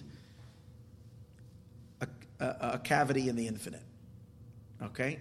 so to speak. The Chumash doesn't say it. It's hinted to, of course, in the Chumash, but it's not openly. The Arizal, the Zohar, discuss this. Now, in that, into that void, Hashem created the world. Okay? So now that's the meaning of like this. Inyan tsar. And that's why when it says, and there was light, because the, the light that we have is a very pathetic light in comparison to true light. So even though there was light and it's lovely, this is the light, but it's really from the true perspective of things, it's vayihi painful. What's the pain? The pain is that what looks like illumination to us and enlightenment and unbelievable light, but there is godly revelation, it's not the real deal. Because if the you're right, the real deal we couldn't handle. It had to be removed. But the very fact that we exchange the truth of God for some kind of a semi revelation of him, that's the pain. That's why the Torah uses the word, ouch, it hurts. See what's going on? The Torah is saying, ouch, this hurts. Ouch, it hurts that there is light. Why ouch that there is light? Because this is not real light. This is an imitation light. This is not the real light. Okay, to turn on the real light is going to cancel all of existence instantly because it's going to put us aware of the infinite presence, and when the in the presence of the infinite, nothing can exist but the infinite. True. So the only way uh, there has to be a powerful uh, uh, this uh, restra- uh, restriction to hold back the infinite, so there can be a world and there can be lights that are in the world. Ultimately, our work through the mitzvot that we do and through the combined human efforts, the Jewish and all the mitzvahs that were done, we we prepare the world to receive the infinite light that we that initially we can't handle because it would cancel us eventually we bring that light into the world that's what we mean when we said earlier that god wants to have a home in this world it means that the infinite light should be brought back so we don't have to say ouch anymore the light that we have is not a secondary light. The light that we have is the real, real light. And yet, it doesn't cancel us, even though it's present. Because we learned how to, how to live with it because it came about through our hard work in making ourselves godlier every day. And that enables the world to handle all this light. So vayhi lashon tsar I know at tzimtzum v'asiluk shayedei zed dafke nasa metzias or shlamata becomes the lower light. And he gives an example on this, the Magid the, gives an example to explain this idea of this contraction. And the contraction is, he gives the example of a father playing with his little child. Ha'av Or a father not playing over here, a father who wants to teach his little child. If a, of a man, he could be a very, very sophisticated, brilliant scientist, thinker, philosopher. He could be a real brilliant person, a scholar, wrote many books. People seek his advice across the world. People come to this very. And now he got married, he has a little child. The child is now four years old, and he wants to teach his little four years old. Like this, he's a, he's a, he's a, he's a, he's a, he's a professor in college, and he's teaching like only the, the brightest of the bright make it to his class. It's like crazy, crazy. What do you call it? Uh, um, uh, new. Um, no, no, no. I'm talking about. Um, give me a second. A second here. No, I'm, I'm, just very tired, so my head is a little bit slow. Um,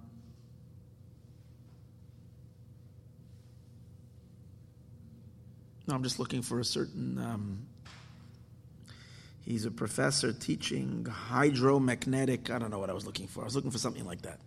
Some kind of like, uh, I don't know, that I can even, oh, quantum physics or things like that. Okay, but now he has a little four years old and he wants to teach him. So we understand that he has to contract his mind tremendously to be able to teach this little, this little kid. But not only that, he has to also enter, enter a little bit into the silly world of the child and he has to create within himself silly emotions because to really connect with the person with the child you have to be silly with him. So his mind contracts himself to the place where it actually creates silly emotions. Very immature. He gets excited about silly silly immature things that someone like this, this should never be excited about. But right now, he completely puts himself into that state. And God does that when he creates the world as well. He becomes silly with us to create a small world that we're in. Not only that, he gets excited from the from the from the make believe world of this little child, and he joins along in the game. And and and and, and but but here's the thing: if he's really connecting to the child, he has to really mentally put himself into that place where the excitements and the frustrations of that silly world are really impacting him in a true way as he's playing the game with him. Right? Afshem and Yanim Katanim. Even if they become, they're really small. And that's how we can communicate and influence his child. Teach him, teach him wisdom. He has to enter into his world. The same is also regards to the Jewish people. The Bereshis. Ubanem Elokechem. God says, your children, your children to God. B'shvil nishmas Yisrael, for the sake of the souls of Israel. Umetzamtzem es atzmoi. Hashem contracts himself Varav Magid Messiah, Vatzimtzum, and this contraction, which was happening as God creates all of creation, this contraction, Nikra Chachma. Because we know where is he contracting himself into? He's contracting himself to that little point, to the Yud. He's contracting himself to the tiny little Yud. And the Yud is the first attribute from the ten attributes, which is called chachma, wisdom. Ki hu ayin. The chachma is called nothing. Because when you say he's, God is coming small, it means he's contracting himself to a point of nothingness. Al va'chachma me'ayin timatze. That chachma emanates from ayin, which is the ayin of keser, which are akal l'shon magid. How they move him is that's understood from this. The kamoisha tzarech liyas azir's garma mitzad talmud. All of this is teaching us that just like the student has to contract himself to be a student, in order for him to be a fit and appropriate vessel to receive the influence of the teacher, the same is also on terms of the influencer, in order that his light should be a light that can be lasting.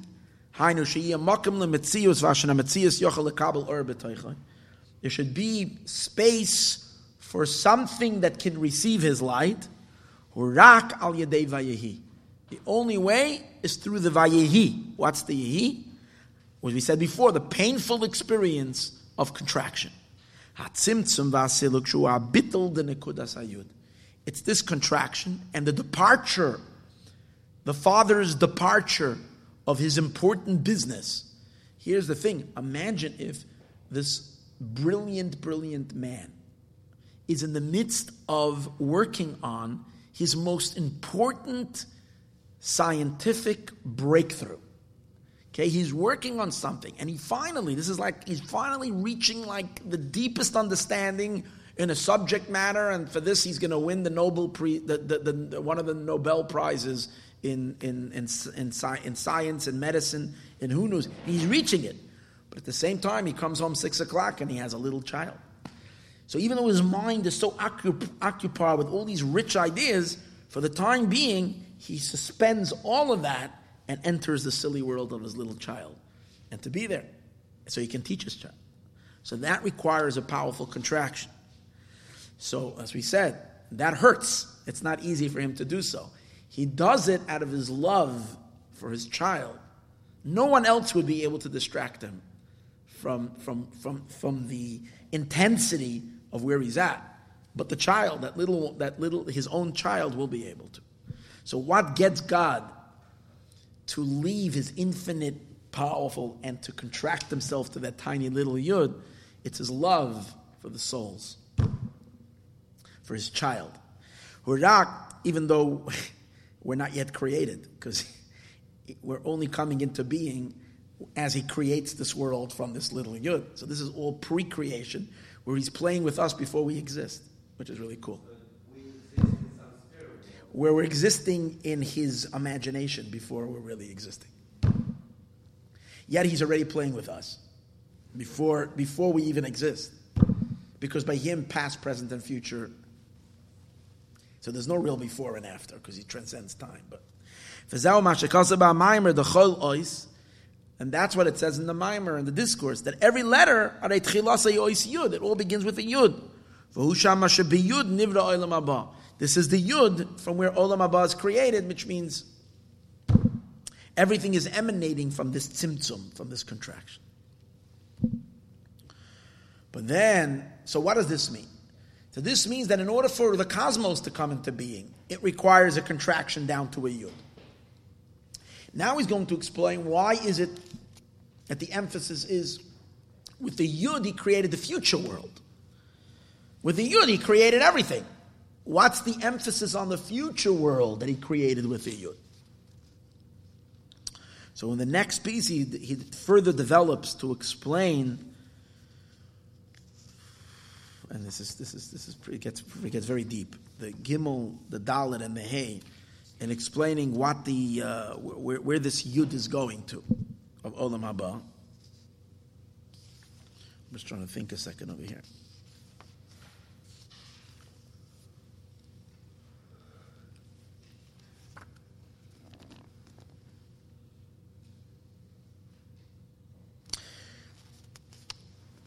Okay, you know what we're going to do? we're going to do is we're going to learn one more sif. I'm getting a very, um, uh, very tired tonight. I don't know why. Um, yeah, I know we could do next week. We can do everything next week, but I, still this is the week of Basi Lagani. So let's learn one more sif, and then we'll see how we're going to do. To understand this idea, because this uh, lahavin oimroi, and also to understand what it says that in this yud, the future world was created. Don't see, but all of this is leading to. I just want. To, I just want to connect it so we don't lose the theme. All of this is is related to that in holiness there is a relationship. There is a father playing with his child. There is a contraction. There is a, a an attachment. There is a, a, a giver and a receiver. In the unholy world, there is a there is a um, experience of life, but there's no relationship with the source. So it's not we're not connecting to that yud. In kedusha, there is that intense connection with that yud, both from the receiving and from the contract, and it requires work because there's relationship. In in in the unholy realms, God is remains in His infinite, and light emanates. So some light obviously is going to trickle down and create and give infinite, but there's no bonding. There's no there's no father playing with his child. It's just psh, take. I, I, I, had, believe it or not, I had to explain the themes that are here for a, a 12, 13 year olds uh, last week. I, I, obviously, it wasn't all of this. We just talk about needing to find a yud to, to talk to them. And there was a father and son breakfast, and I had to give this. So, just to, to, to, to, to lead to the understanding of where, where this is going, I asked these boys because they were they were at their bar mitzvah age. You know, they were just having their bar mitzvah. So I asked these boys a question. I said, I'm going to ask you a question. I want you to tell me the truth. And don't be embarrassed to tell me your truth. Even if your father is there, please try to be as honest with me and tell me. So I asked them the question. You're becoming bar mitzvah. And there's a and I, I'm going to give you two scenarios, and you'll choose which one you would rather have in your life. Okay? Option A or option B? Option A is that you, it's a day of your bar mitzvah, you've been waiting all your life, this is an important day, and you wake up in the morning and you go in, and you find this mysterious silence in your house. It's quiet. And you're wondering, like, what happened? And you, you walk into the kitchen and, and you see an envelope. So you're running, you're excited, you take the envelope, you open up the envelope, and it has your name on it. So you're excited. You Open up the envelope, and the first thing that catches your eyes is a check. Okay, talking about a 13 year old boy, check. And the check is to his name. He's never gotten a check into his name. Now he's got a check. And he looks and he can't believe it. It's $5,000. It's like, this is, this is like a million dollars. It's like crazy. So happy. Then he reads the letter. And there's a letter along. In the letter it says, Dear so and you know, dear Yankel, Mendel, whatever his name is. Moshe Chaim Yaakov. Um, you know, I know. You, I, I, I, just want. Um, uh, what did he say? He says, "Okay." I'm so tired that I can't even remember what I said. He says, "No, I'm sorry. I, I am sorry. I, I, I want to tell you that late last night, after you went to bed, I received an emergency phone call from the co- company that I work for, corporate, whatever, and they said an emergency, emergency that I, they need me to take an, a uh, flight five o'clock in the morning. I have to fly out because this is a, a very something happened which they need me on. it. And I'm very, very, very sorry that I'm going to miss your bar mitzvah. Not only that, but your mom had to come with me as well because of she needs some important decision making or whatever.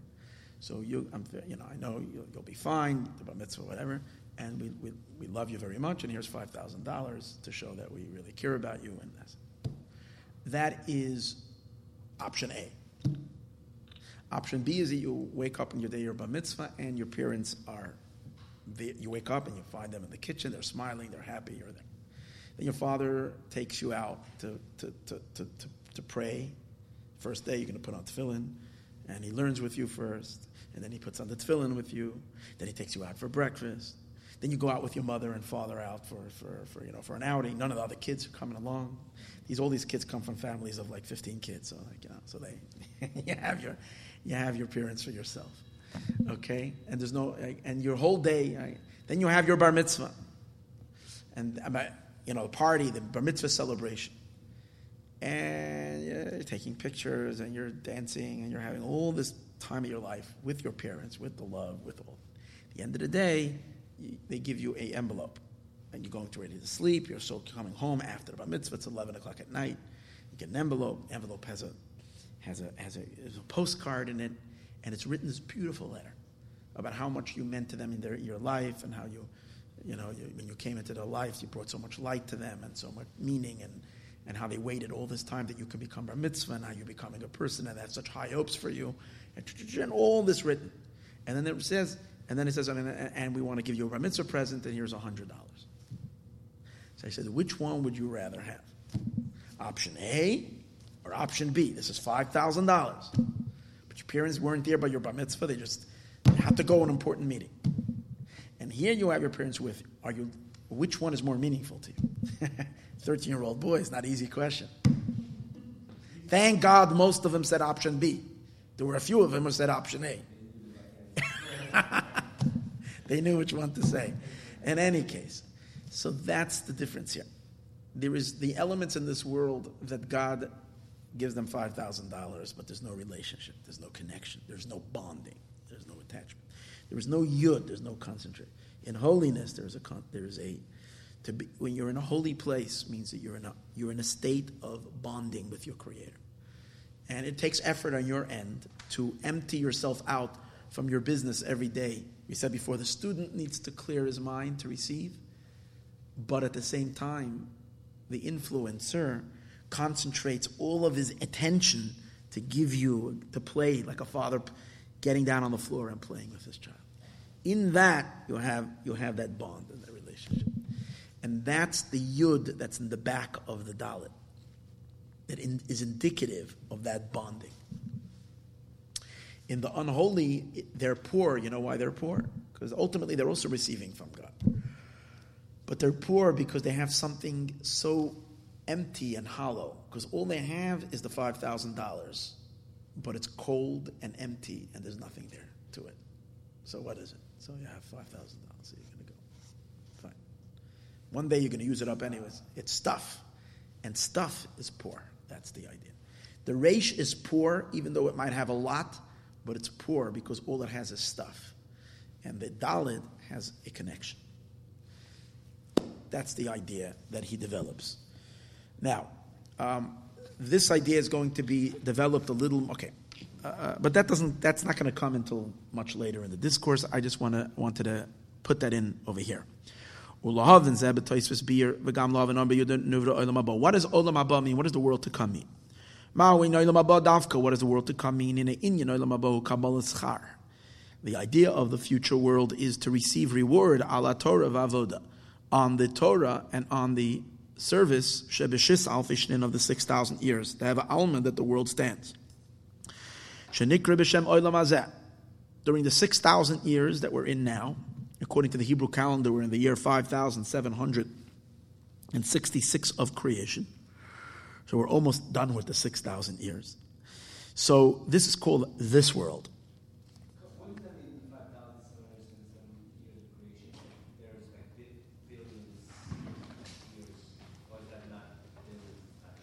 we don't know. I mean, according to Torah, no, it's not true.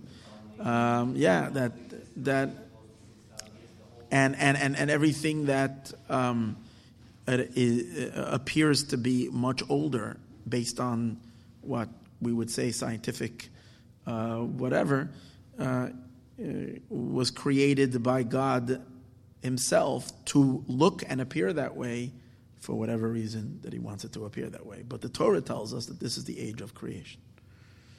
So 5,777. So after the 5,777, after, I'm sorry, after the 6,000 years comes the future world. But, but here's the thing the, the, the, current time now is the time of work. It's not a time of reward, it's a time of work, it's a time of labor. And then in the future world is when we, we, we reap the rewards of our labor, and that's when there's reward. And afterwards comes the future world, comes as a result of our Torah and our service. And for the sake of this reward of the future world, the neshama descended from a high roof to a very low pit. See, our souls come from a very spiritual place. And our souls descend down to be incarnated in bodies.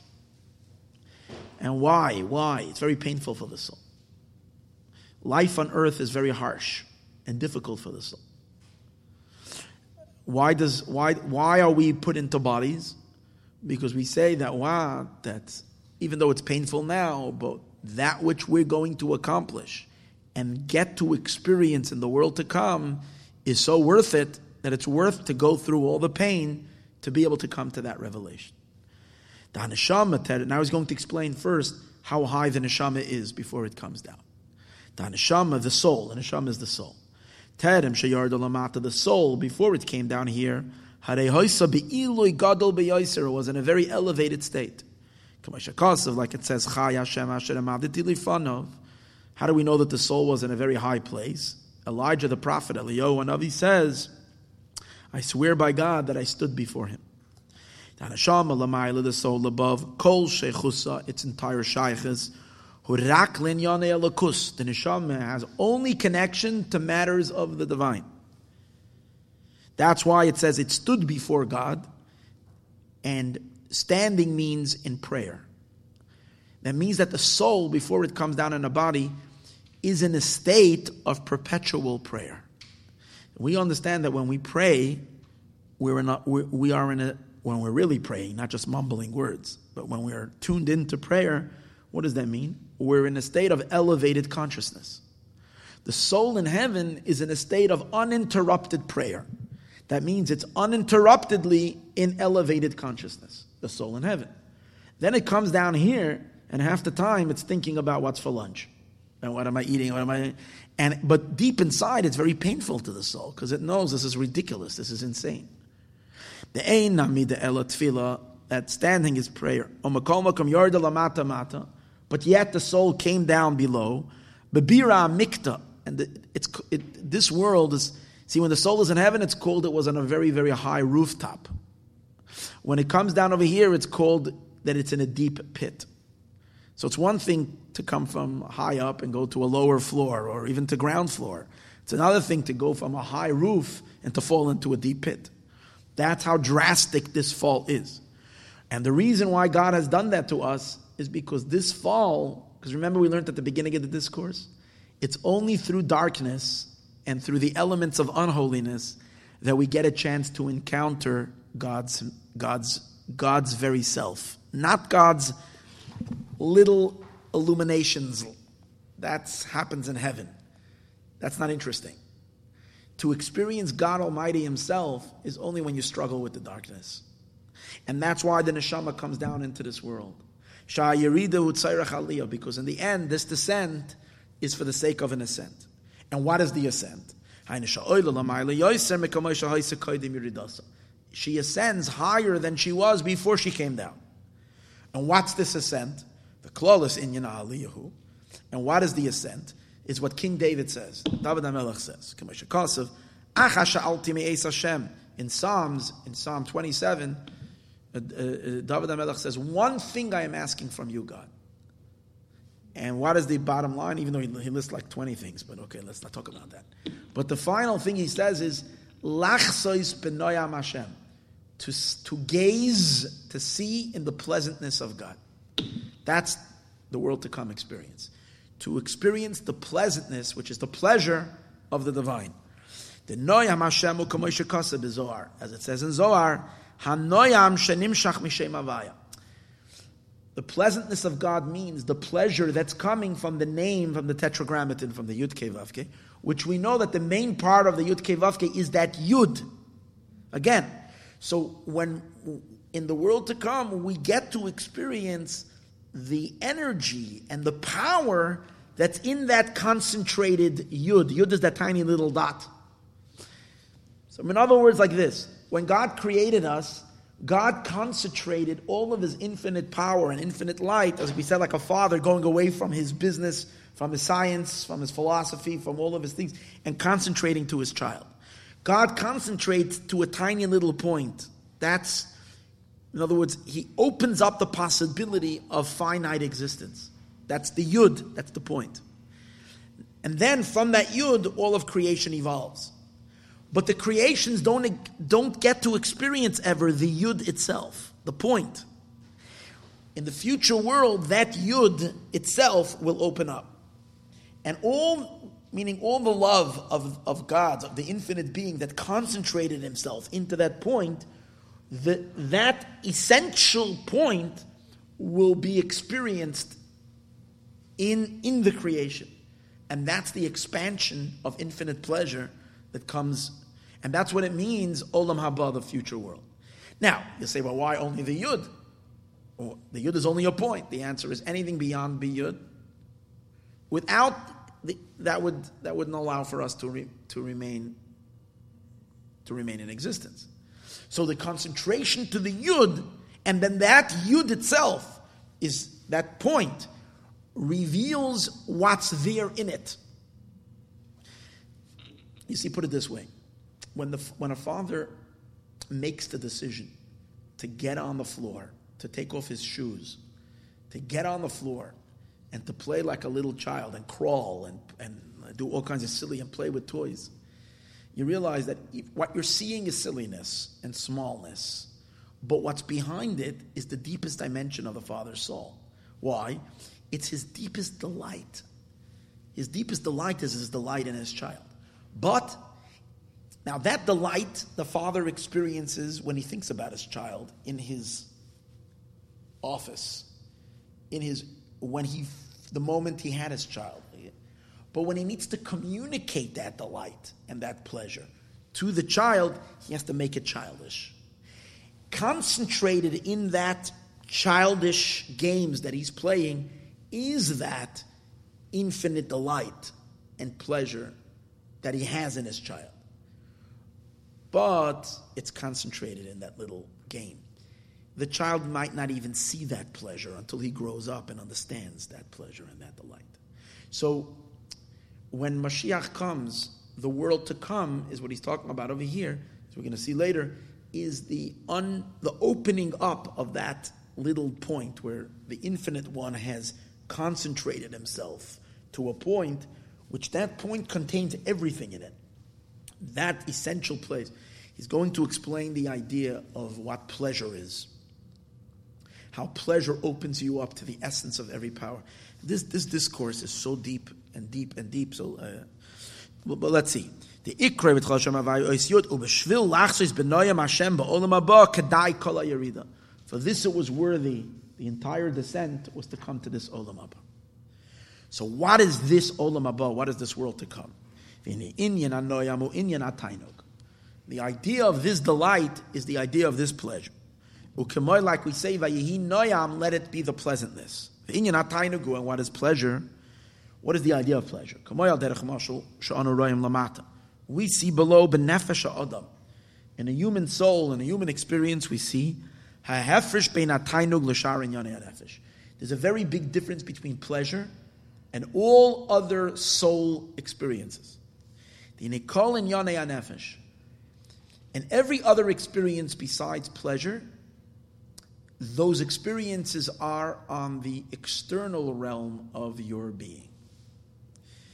Gam Kemoishem, meaning, yeah. Yeah. What does that mean?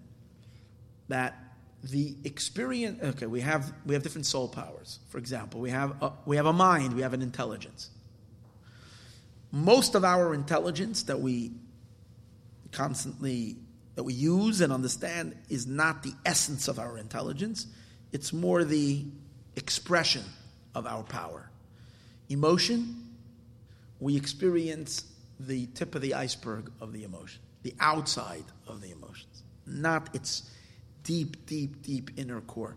Most of it is buried in the subconscious of the human being, of emotion and, and the power of intellect and the power. Like we know, a person uses only a tiny fraction of his mind, even if you use your mind. The real, real capabilities of a person's intellect is much, much bigger than what we use. So all powers of the soul that we experience and that we activate are very external.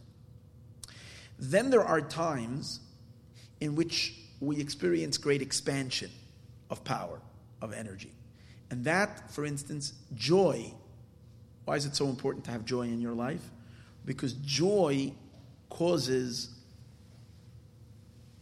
causes expansion. Joy opens you up. Joy, when you have a burst of joy, what you'll see when people are happy, they generally are in a they talk exuberant.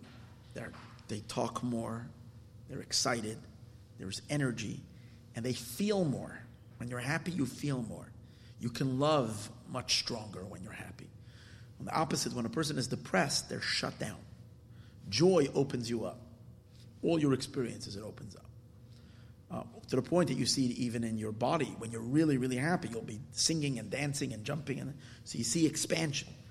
But he's explaining an interesting thing that even when you have joy that is expansive and opens up, it's still not, it's not the inner, inner, inner powers. It's still, what it's doing is it's expanding the external powers of the soul into expansive state. It's not yet really opening you up to the inner, deeper you. The real inner, deeper you is only experienced in pleasure. When you experience pleasure, that's when you're, it opens up, obviously, the, it opens up the, see, pleasure, he goes on to explain over here, there's a difference between when a person is happy, they're generally restless and jumping. When a person is in a state of delight, it actually causes calmness and serenity. But in pleasure, one is in a very, very inner place within themselves. In joy, it's more about expression and outwardness. That's why when you're happy, you want to be with people. If you're enjoying something and you're in a pleasurable state and you're delighting in something, you can be very private and very alone. You don't need the, the thing. But joy requires, you know, you want to have someone to dance with. You want to have someone, because it's more of a it's more of a outward um, opening and expansion. What? Yeah. Um, all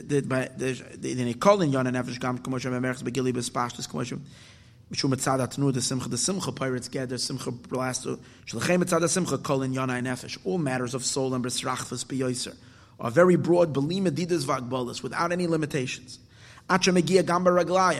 The soul is so so pumping, it's so expansive, it's so it's so open that it even affects your feet. It causes you to dance. After all of that, it's still only the external power of your of your powers. The external element of your powers are in a state of expansion. Which is not the case in pleasure.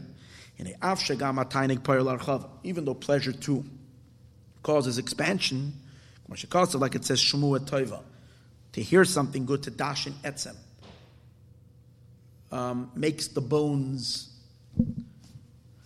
it opens you up. It's not the expansion of the external element of the powers. Like you see specifically when a person is in a state of pleasure, they're, they're not in a very, um, yeah, that's right. You're not in an open, um, uh, you're not dancing. You're in a very serene, quiet, calm state. But you're going into a very deep place. What's happening is you're rising up to the inner soul or the inner place, to the powers as they are embedded deep, deep, deep inside of you, and you're coming, you're becoming in touch with yourself in a much deeper inner inner place. And this that pleasure does cause an opening. It's not that your out external koiches are expanding It's that the pleasure draws the essence of the powers into the external powers. He doesn't explain much what he means. Doesn't give examples of what that is.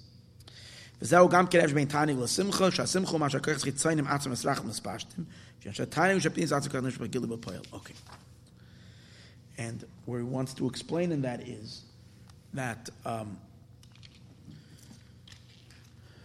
the experience of Olam Haba, of the future world, of the Yud that he's talking about, is an experience where the essence of the energies that God has imbued into creation, the essence of these powers, are in a state of, of openness and, and revelation. And that's the experience of the future world. All that is derived from the Yud, which the Yud, however, in connecting to that Yud, is only, that's God's Yud, is only if you as a recipient also have a Yud. And then the two Yuds connect. Um, and he's going to explain actually later that there's a third Yud as well, and that's the connector. And that's the power of the tzaddik that actually connects God's Yud with our Yud. And that's the, the, the great tzaddik is the power of Yesod, which is the power of bonding, that bonds the two Yuds together and creates the relationship. Uh, the unholy is lacking this whole power. And that's, but the point over here is, it's not just coming to define what's holy and what's unholy. The point of it here is that when God says, I want you to make me a dwelling place, he tells you to make it out of the resh, not out of the dalit. Not out of the dalit. The dalit has a yud. Why? Because the point over here is to take the other side and convert it to holiness. So if you have within yourself a part of you that's satisfied with the $5,000 check and not the relationship, so God says, well, that's exactly the part of you that I want you to convert. that's the part I want you to work on not the part that's naturally holy. Your, your, your soul is craving a relationship. There's a part of you that loves prayer more than it loves lunch. But God says, I don't create for me a home in that part. I want the part of you that creates that, that, that craves lunch more than prayer. And over there is where I want you to let me in. That means that while you're eating lunch, you should recognize that I'm the source of your lunch. And I'm the source of your, and over there too, thank me, connect to me, and let's attach, let's bond. So that's the whole idea that he's developing over. He's explaining that there is a world of holy and there's the world of the unholy. And with all the with all the problems that the unholy has, it's cold, it's selfish, it's disconnected, it's and yet, and yet, therein, over there lies the whole purpose of creation. So as we're gonna follow up, Ezra Hashem, as we're gonna conclude and see this. Um, maybe next week Thursday, or um, not Monday, no. Monday is going to be a Parsha class. Um, on Monday, but we'll see. Okay. Yeah. I'm just a little tired.